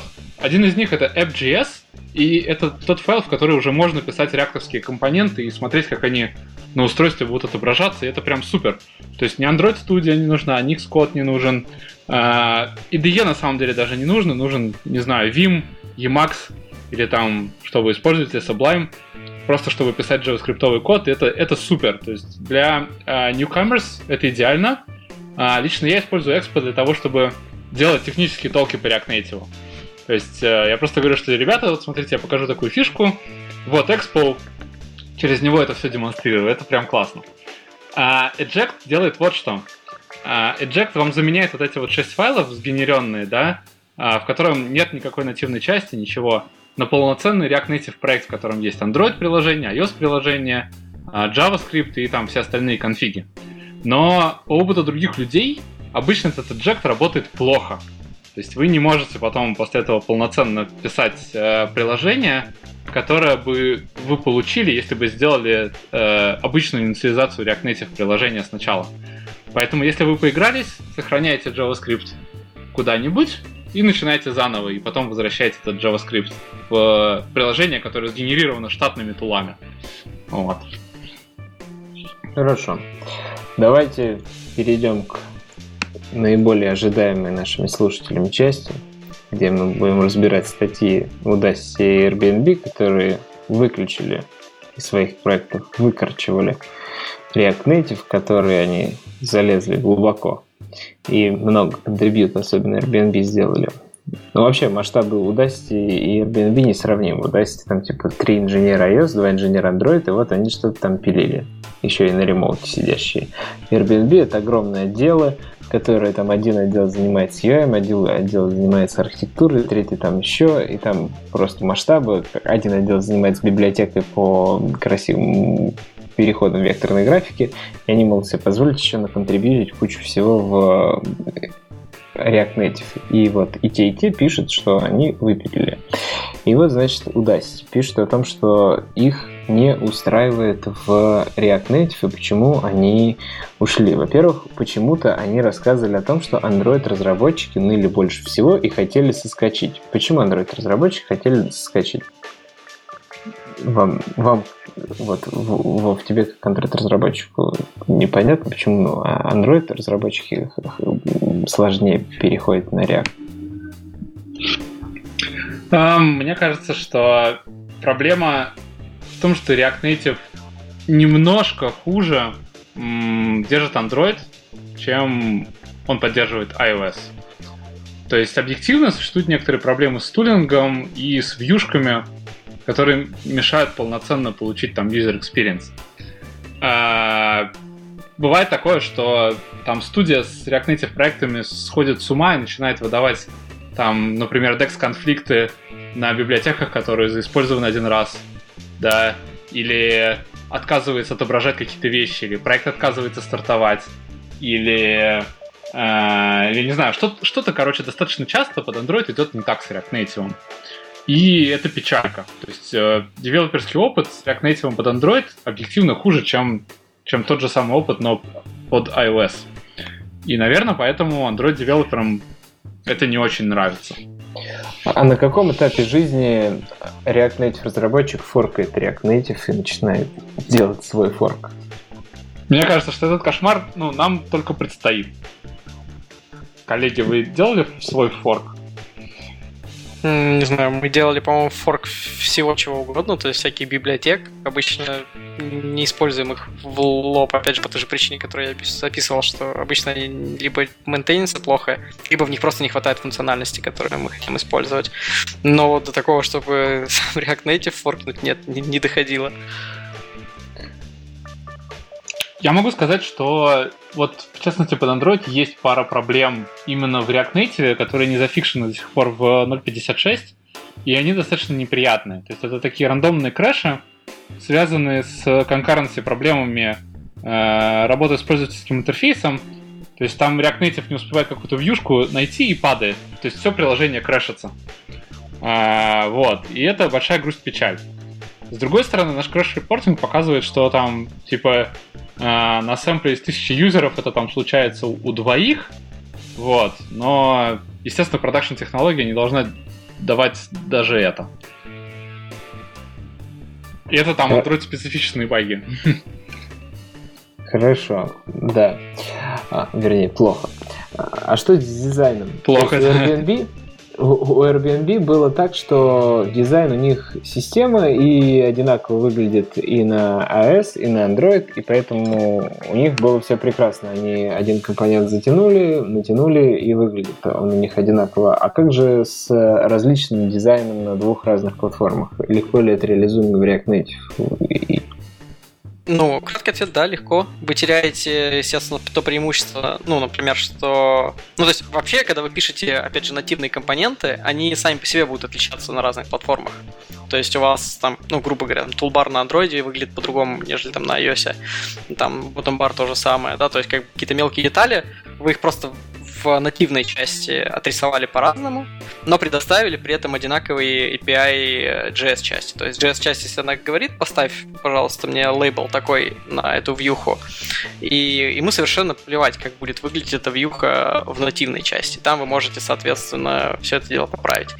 Если у вас дизайн прям кардинально отличается, да, то есть там э, layout э, разный или, э, ну, там, размеры какие-то разные, то в JS-части, ну, вам придется написать, что вот у нас вы можете определить, грубо говоря, работаете вы сейчас э, в Android или в iOS, и предоставить э, разный UI, разные э, стайлинги для этого UI, то есть, возможно, какие-то разные данные передать. То есть, это все возможно, это все делается очень просто, но единственное, что теряется вся красота кода при таком подходе. А что с различными вариантами размеров экранов, э, портретная и горизонтальная ориентация экранов, э, моноброви на девайсах? Как с этим? Да, все в порядке. То есть, на самом деле, опять же, каждый раз, когда такие вопросы, то есть вы пытаетесь решить, вы можете представить себе, я могу их решить в native части. Если ответ да, ну, то есть, как бы, если ответ- ответа нет, скорее всего, здесь не, не может быть, то это можно решить и в JS части. Единственное, что каждый раз, то есть, в чем, собственно, большая проблема э, React Native, и, скорее всего, о чем говорили Airbnb, это стоимость э, такого решения. То есть, когда вы пишете под нативную часть, вы знаете досконально, что у вас там, типа, вы можете сделать э, под iOS или под Android, и вы быстро написали какой-то код, он сразу работает. В случае React Native вам нужно предоставить э, API для JS-части. При этом он должен в идеале совпадать для Android и для iOS. И вот здесь возникает самая большая сложность, потому что платформы э, предоставляют разные возможности, и вам из этих разных возможностей нужно слепить что-то такое, которое будет работать на двух платформах. И при этом работать одинаково эффективно, желательно, чтобы было одинаковое поведение, и все в таком духе. Вот. И получается так, что когда вот вы натыкаетесь на такую проблему, то ту проблему, которую бы вы решили в нативной части за час, вам приходится решать э, в React Native за неделю, и при этом плотно общаясь с друг с другом и пытаясь найти какие-то компромиссы, которые будут работать на обоих платформах. То есть, и это очень сильно замедляет э, разработку в этом плане. Ну так ваш же бизнес хоть... Ну то есть поддержка потом будет хороша, да? Вы будете в одном месте вроде бы теоретически фиксить, хотя на самом деле тоже платформ нужно будет фиксить, но меньше. А, и изменять существующее будет проще. Допустим, там поменять э, логотипчик или передвинуть иконочку влево, просто в одном месте поменяется, и все, это будет, чем в двух комите тестировать, это понятно. Но в целом время разработки по вашему опыту не увеличивается, не ускоряется, вернее, и не уменьшается идентично, или в какую-то сторону изменяется относительно двух платформ? Вот, я, я бы сказал, что если вы используете только стандартные компоненты с библиотеками, которые уже написаны. То есть вы прям вот такой happy way у вас идет, да, то есть вы делаете какое-то не очень сложное приложение с стандартными UI, UX и в таком духе, то тогда у вас получится очень быстрая разработка, то есть вы будете просто пилить э, JS-код, вы экраны будете писать быстрее, чем вы писали бы их на нативной части, потому что все намного проще. Они будут работать сразу на двух платформах, и это будет, соответственно, очень быстро и очень классно. Если вы хотите какую-то кастомный UI, свою библиотеку виджетов, хотите какой-нибудь очень красивый UX, да, который не предоставляется или предоставляется каким-то странным API из э, нативной части, то вас это сильно замедлит. Вот. И, соответственно, чем больше таких вот хотелок у вас будет, тем сильнее это будет влиять на скорость вашей разработки приложения. Естественно, опять же, скорее всего, в поддержке, то есть в перспективе это окупится. Но это точно будет не дешевле, чем если бы вы писали просто два нативных приложения. Угу. Хорошо, я понял.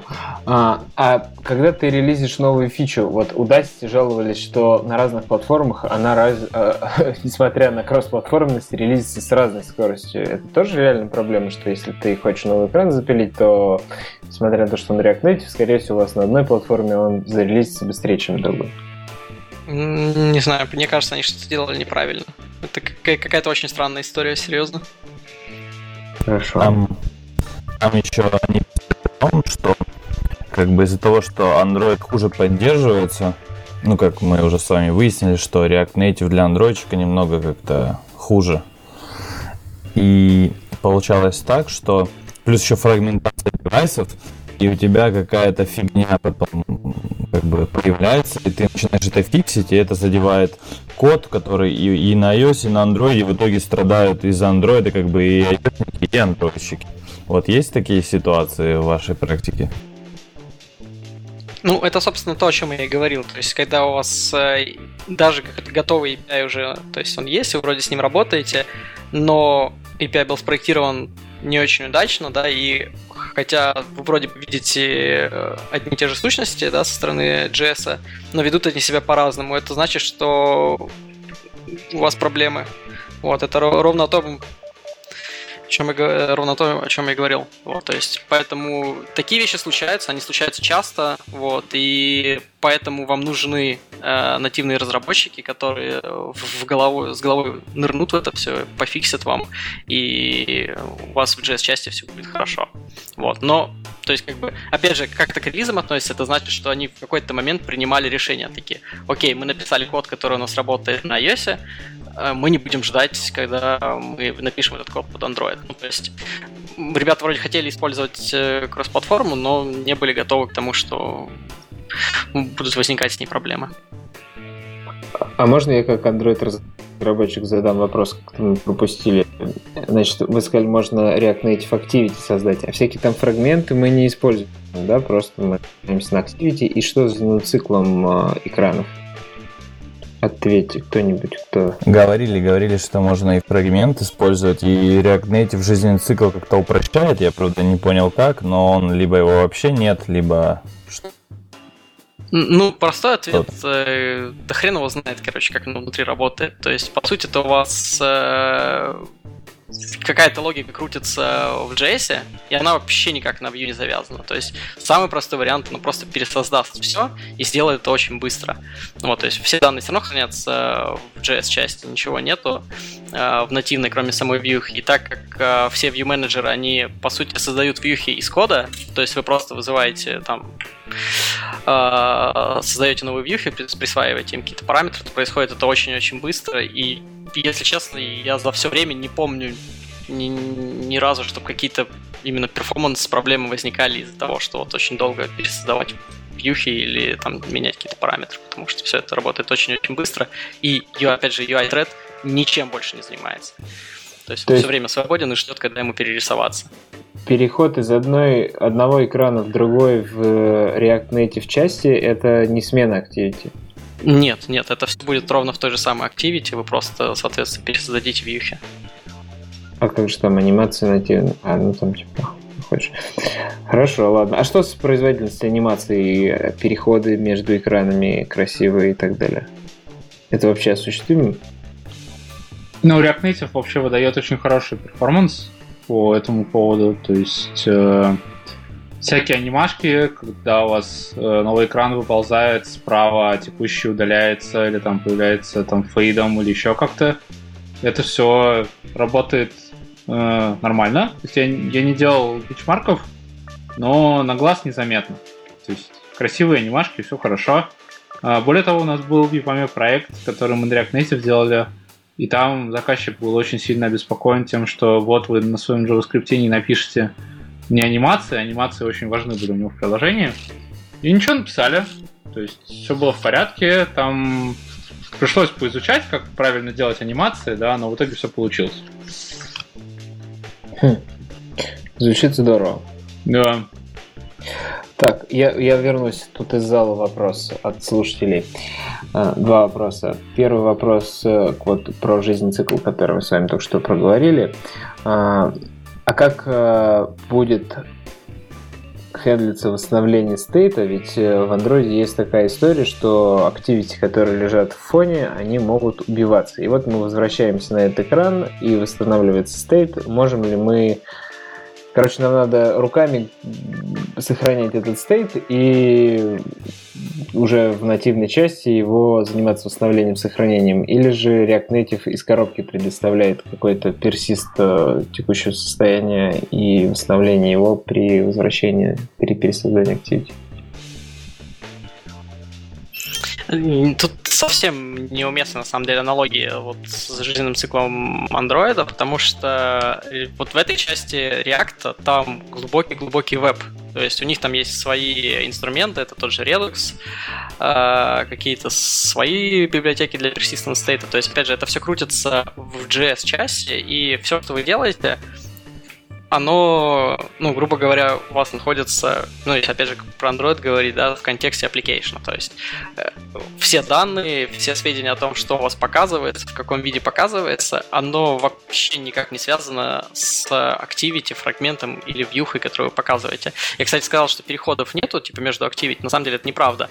А, есть э, библиотеки для навигации в React Native, по-моему, от Wix, они как React Native Navigation называется, которые внутри себя делают по-настоящему там переходы между вьюхами, фрагментами и Activity. Но опять же, только для красоты и там для какого-то экспириенса, который, то есть в Android есть, дефолтные анимации использовать все остальное. Но все данные, то есть, и опять же, сведения о состоянии, то есть, в сути, состояние view, у вас это будут те же самые данные, которые будут лежать на стороне JS. И поэтому совершенно, ну, все равно там умерло ваше Activity, не умерло, умер, умерло ваше приложение э, и восстановилось, то есть оно все равно будет, грубо говоря, сохранено каким-то образом сериализовано на в JS-части, и потом десериализовано у вас обратно в ваше view. Ну, то есть, какой-то механизм встроенный есть, который при убийстве application восстанавливает стейт этой Java, этой JS машины, как он называется. Я понял. Да, видимо, нет. Mm, почему? Да все правильно, есть. Не, есть. Нет, нет, при убийстве, при убийстве приложения э, встроенного механизма нет. Mm-hmm. Если у вас activity ушла там в бэкграунд, да, и просто Android запомнил факт, что там есть activity, вот, то, а application у вас еще жив, то Activity становится на том месте, на котором должна быть, если вы там все сделали правильно со своей библиотекой навигации. Вот, а стейт останется как бы тот же, что и был раньше. Потому что, да, как уже сказано, весь стейт там хранится в редаксе или там в MobX или где-то еще, но с точки зрения Android это на уровне application хранится. Если же вы хотите переживать факт того, что у вас application умер, да, то вам нужно уже использовать, естественно, э, persistent storage, и там есть несколько подходов. Вы можете либо этот редакс автоматически сохранять на диск, но там есть свои проблемы. Либо вы можете сохранять то, что вам нужно руками, но это надо делать руками, да, это неудобно. Вот. Либо просто забивать на этот факт, э, что вообще говоря нормально, потому что приложение убилось, вы запускаете его с нуля, как бы, ну окей, это вроде как эм, предсказуемое поведение, да, пользователь этого вроде как ожидает. Угу. Хорошо. Про анимации спрашивают. Анимации плавно работают только на топовых Android устройствах. Что вообще с... Вот Udacity пишет и Airbnb о том, что на старых андроидиках, которым полон наш мир, наша страна особенно, что с ними? Что с перформансом на них? Занимались ли вы исследованиями? Или вы работаете под рынки, где все с топчиками ходят? Не, ну смотри, здесь опять же э, никакой магии нету, и когда вы пишете какую-то анимацию, э, у вас там есть возможность, ну то есть, э, грубо говоря, там есть опция там use native driver, да, э, которая что делает? Она говорит, вот есть, э, грубо говоря, вот сейчас у меня компонент, да, там в нашем представлении это вьюха, и я хочу с ним сделать э, там следующее, допустим, передвинуть с левого угла в правый угол за такое-то время. И то есть, по сути, все, что вы делаете, это говорить, вот возьми в нативной части value аниматор и запусти его.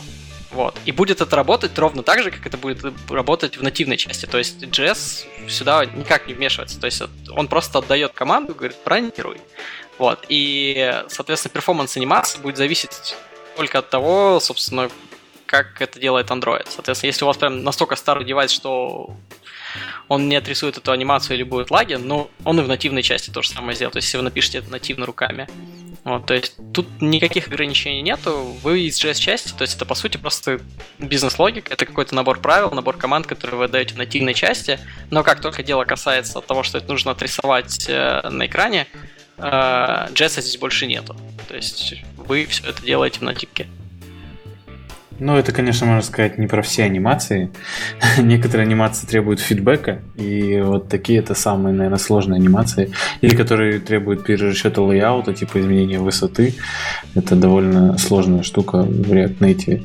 Которые декларативные, да, они работают, а которые нужны какой-то фидбэк получать постоянно еще, и насчет этого пере, пере, как-то перерасчитывать свои анимации, это бывает тяжело из-за того, что приходится из JS в Native, Native 5JS, и вот так туда-сюда, обратно через тот самый бридж, про который мы до этого говорили. И перформанс сильно проседает при активном использовании бриджа, то есть 16 миллисекунд мы не получим на производительность анимации, потому что вот это вот перекидывание туда-сюда как раз-таки занимает ресурсы. Или же не так все плохо? Это все происходит от задачи, да, то есть э, то, как сделаешь. Ну, то есть, можно там, например, ну, как пример, да, можно там, не знаю, в scroll view там или в какой-нибудь запихать 100 вьюшек больших и крутить и говорить, что это тормозит, а можно сделать pull view, э, как там в ресайклере, в ресайклере сделано, да, и говорить, что работает быстро. То есть, как сделаешь, так и будет. То есть, и в React Native есть какие-то подходы, которые позволяют это сделать быстрее, проще. То есть, например, есть там такая черная дверь, так называемая, да, чтобы весь э, цикл дифа реакта, который производит, там, э, обработку и вычисление, вот это все, разница между вьюхами, это, например, можно избежать. Э, то, что используется активно при анимациях, можно конкретные, конкретные вьюхи прям тут же через бридж послать какой-то сигнал, и это работает. Или можно сделать нативный компонент, который просто получит какие-то, вот, э, как говорил Владимир, значения декларативные, и будет это работать. Иногда это работает хорошо. Просто как ты это напишешь, так и будет. Просто нужно знать про эти такие моменты, да, что в лоб не всегда всегда получится быстро. А у меня вот такой момент по поводу оверхеда. Ну, просто React Native, он по умолчанию все ивенты, которые происходят, все тачи, все шлет Вот, и получается, ну, как бы, учитывая еще то, что JS, он однопоточный, и как бы, если ты там заблочишь как-то, то все, у тебя все перестало работать. И как бы UI у тебя двигается, все кликается вроде, но ничего не происходит. Вот такие ситуации часто бывают. Ну, ну бывает, это какие-то баги, то есть, естественно, если вы заблокировали тред, то есть, как бы тут на самом деле есть и прелесть в этом, то есть, грубо говоря, если вы заблокировали UI тред в Android, то ваше приложение просто стало колом и через э, какое-то время показало юзеру окошко, что типа давай закрывай. Вот. В случае React Native у вас пользователь будет превосходный UX, то есть все действительно будет летать, все будет там скроллиться, щелкаться, но ничего не будет происходить, потому что вы заблокировали себе JS-тред. Вот. Ну, то есть, как бы с одной стороны, это, возможно, плохо, потому что не всегда на тестировании, например, да, там э, ручном можно выяснить, что у вас есть баг, потому что, с одной стороны, у вас весь UI летает. Но, с другой стороны, если у вас какие-то есть небольшие проблемы, вот, то это вполне себе маскируется и, ну, типа, окей, надо искать и фиксить. Вот, отсюда вытекает вопрос как раз-таки, да, насколько просто отлавливать баги, если у тебя может быть баг на стороне там JS, на стороне натива, нужно как бы разобраться, как весь этот фреймворк устроен, как у тебя этот ивент летит, из какого места куда, вот какие есть инструменты, да, или как это вообще происходит, чтобы эти баги отловить.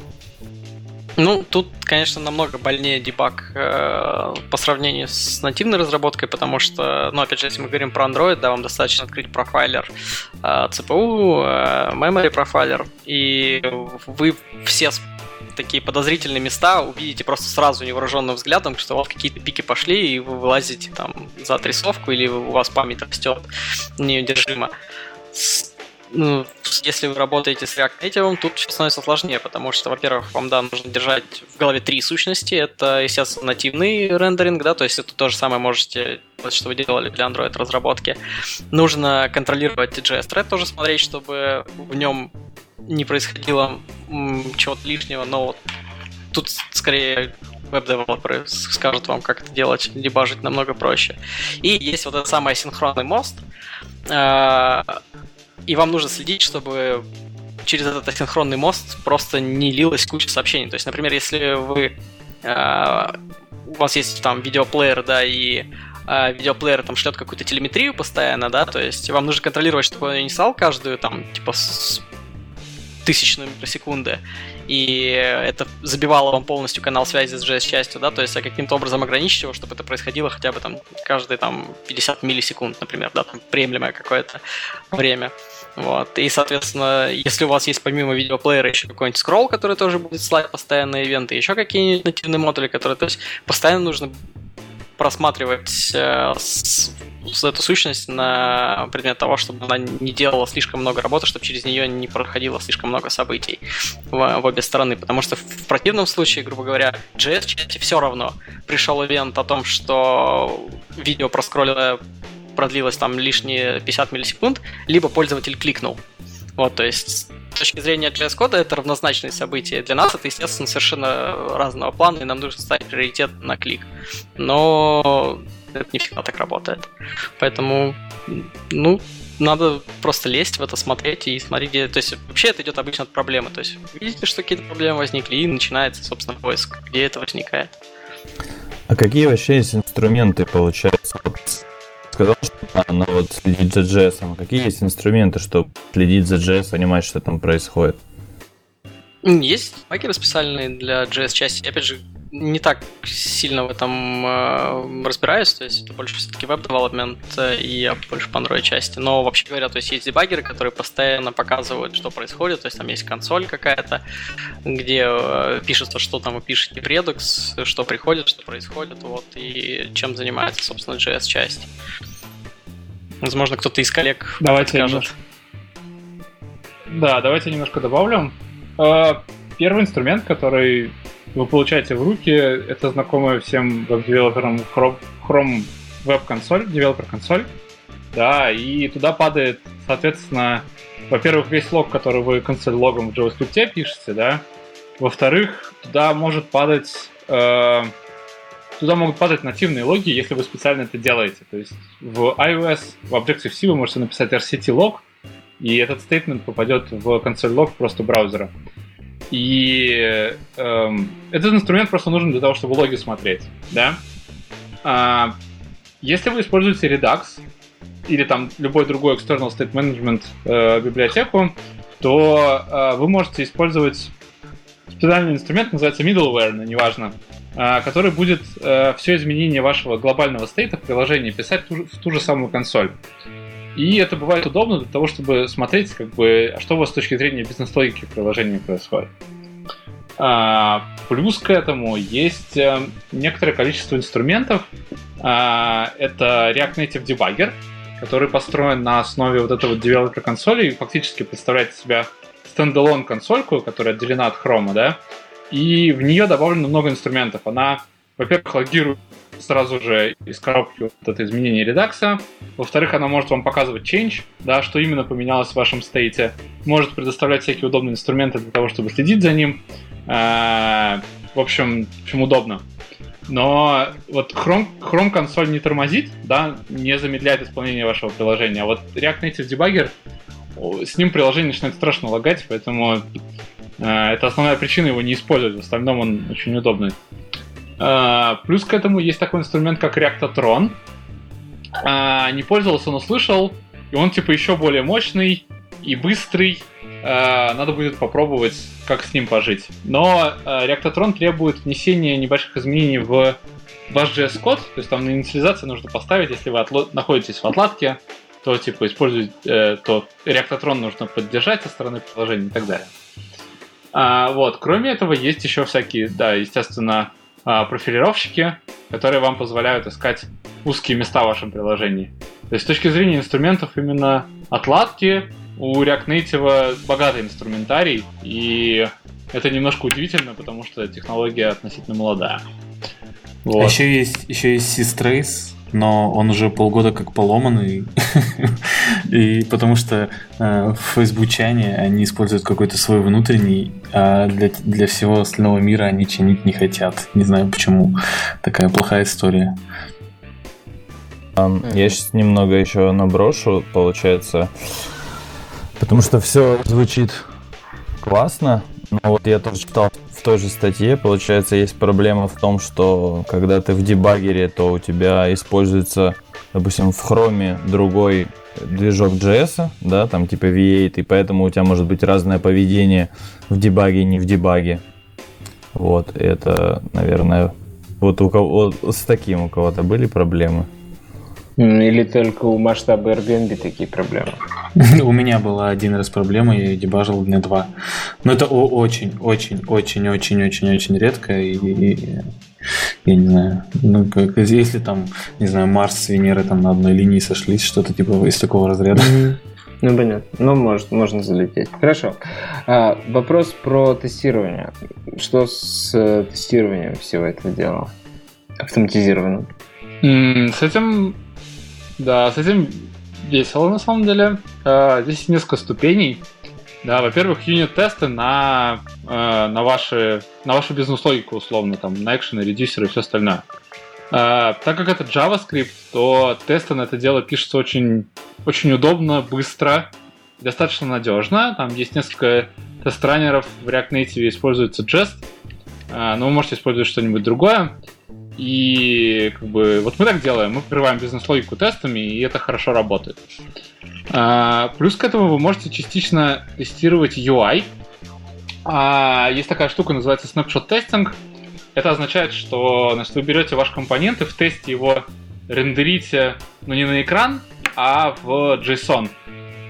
И передавая разные параметры, вы получаете разные снапшоты. И вот э, когда вы отладили да, какой-то компонент, вы говорите, что вот этот снапшот, он верный. Вот так мой компонент должен рендериться. И если потом кто-то что-то отрефакторил, да, или в другом месте поменял, и на ваш компонент это отразилось, то вы сразу увидите, что в вашем компоненте что-то поменялось, и можете сделать вывод. Это нормальное изменение, так и должно быть, либо компонент сломался, и его нужно менять. К сожалению, снапшот-тесты, они не очень надежные, там есть куча проблем, которых нужно обходить. А, во-первых, Э, если у вас внешний вид компонента не поменялся, а снапшот все равно может поменяться, да, потому что там у вас добавилась, добавилась property какая-нибудь, которая ставится в undefined, да, снапшот изменился, а тест сломался, вот, и это печалька. Приходится поддерживать тесты. Э, это, во-первых. Во-вторых, там куча проблем со временем, да, если у вас компонент выводит там, типа, текущий date time, то снапшот-тест э, э, потребует значительной подготовки, особенно если вы там девелопите в одной таймзоне, а Jenkins, который собирает ваше приложение и прогоняет тесты в другой таймзоне, то у вас всегда будут эти проблемы со временем. В общем, э, иногда это бывает неудобно. Кроме, кроме вот этого юнит-тест уровня, да, есть, значит, end-to-end тесты, когда вы можете просто автоматизировать, значит, клика, клики и проверять, что у вас на экране отображаются нужные вещи. Э, мы используем Detox, но у него есть ограничение, не работает под Android, работает только под iOS, и он, к сожалению, поддерживает не все вьюшки, в частности, пикеры, например, он не поддерживает, и поэтому вы не можете протестировать все экраны. То есть ситуация такая, что с одной стороны э, что-то сделанное, оно удобное, работает и все хорошо, а с другой стороны все остальные инструменты, они несовершенные, проблемные, и все не так классно, как хотелось бы. Или мир React Native настолько быстро меняет, что тестировать некогда. Для того мы затянули React Native, чтобы быстро все менять и на лету сервера подтягивать фиксы. Еще, еще я вспомнил штуку, про которую мы забыли. Вот про крыши. Понимаю, есть проблема, что у тебя есть стек трейс нативный, и он никак, ну, непонятно связан с JS. Либо наоборот в JS что-то пошло не так, и ты не понимаешь, что произошло из натива, что это стригерило. Как вы решаете такое, если это возникает? Ну, конкретно я беру дебаггер э, нативный, ну, в случае там iOS Xcode, и иду шаг за шагом. Как-то так. А как еще по-другому? Нет, я, у тебя есть стек он, он инициализирован какой-то стартовой точке. И в эту стартовую точку ты пришел из JS. И вот как тебе это воспроизвести, либо вообще понять, что до этого пришло в JS, чтобы потом ты да, и ты это делаешь, а у тебя вроде так не получается. Для меня это больной вопрос, потому что я-то еще ну, с веба пришел из React, и там уже несколько лет эта проблема есть. Из-за того, что React, он вообще добавляет какой-то свой уровень абстракции, да, и у тебя все время стек трейсы, они не не такие прямые, ну, знаете, это как при рекурсии, да? У тебя там будут стек-трейсы огромные и не очень понятные. Также здесь у тебя стек-трейсы довольно уже долго, э, у меня года два уже, наверное, они не очень понятные, и поэтому приходится в них очень-очень долго ковыряться, также в React Native, да? Тебе приходится как-то воспроизводить, если тебе сложно это воспроизвести, то, то ты попал. Ну, вообще тут, конечно, с одной стороны, да, это все больно, с другой стороны, например, если вы управляете стейтом тем же самым редуксом, да, вам никто не запрещает, а, соответственно, если вы используете крышлитику, да, вот там есть breadcrumbs, да, который вы можете ну, грубо говоря, складывать туда все, что происходит, чтобы потом было легче отлаживать э, крэши, вот, и, собственно, складывать этот стейт шаг за шагом в эти крошки, и потом вы получите нативный э, крэш, ну, то есть stack trace нативного крэша, но при этом получите все шаги, которые пользователь э, сделал для того, чтобы, собственно, этот крэш случился. А что это за штука для шагов? Я не понял. Breadcrumbs или Redux? Ну, Breadcrumbs. Ну, типа, я имею в виду, в каком каком-то инструменте поддержка такого есть, либо это инструмент? Это крышлитика, ну то есть, которая вот была недавно фабриком, теперь стала Firebase э, крышлитикой, по-моему, так она и называется. И это ну, стало от жизни, что там можно так шаги складывать. Ну, по сути, это просто логер. Да, ну, это вообще, есть... да, это распространенная практика. Да. Угу. Да, да, это, это старая штука. Ты, ты типа делаешь просто крашлитик слог, да, да, там. Ну да, что И он сохраняет последние 64 килобайта. У меня вопрос одним словом ответьте. Да, нет. React Native добавляет новые атаки, новые векторы атак на ваше приложение? Да. Да. Хорошо. Пусть будет да. Да. Ну что, в заключение хочется сказать, спасибо вам, ребята. Каждый слушатель сделает для себя вывод, что он будет своему CTO говорить, когда тот захочет затянуть React Native. а каждый CTO сделал этот вывод из нашего выпуска, стоит ли ему затягивать или нет. Мы услышали, что вы затягиваете много новых проблем и интересные приключения. При этом много удовольствия и интересных подходов. Как минимум, поскольку все мы с вами разработчики, а не бизнес-оунеры, большинство из нас, кто нас слушает, а, то нам это в любом случае полезно, потому что чем больше программист новых других миров познает, тем он лучше как специалист. И кругозор его шире. Поэтому даже если вы не планируете с React Native никогда в жизни профессионально работать, посмотреть, как там устроено, познакомиться с этими страшными словами в виде редакса, в виде flow, виде Expo, что узнать за фреймворк такой, как он работает, э, довольно-таки интересно.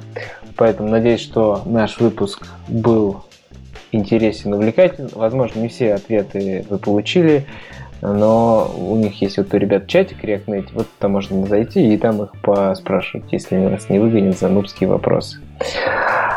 А, спасибо, ребят, что пришли. И маленькие анонсы, что 8-9 октября AppsConf в Москве мобильная конференция. Многие ваши знакомые вам лица по нашим подкастам там выступают. И, конечно же, Mobius. Куда же без него? Наш драгоценный Mobius 8-9 декабря. Москва, все собираемся старыми друзьями и новыми ребятами слетаемся и обсуждаем много всего за мобильную разработку Android и iOS. Возможно, и React Native, куда же без него. Ну и дефесты от Google по всей стране, по всему миру, по всем странам. Крупные, не крупные, разных размеров. А, следите за анонсами, расписание попозже прикрепим с датами. Спасибо всем. Двухчасовой мощный выпуск объявляю завершенным. Всем пока говорите пока-пока. Спасибо, увидимся на конференции. Пока, спасибо. Спасибо. Пока. Йоу.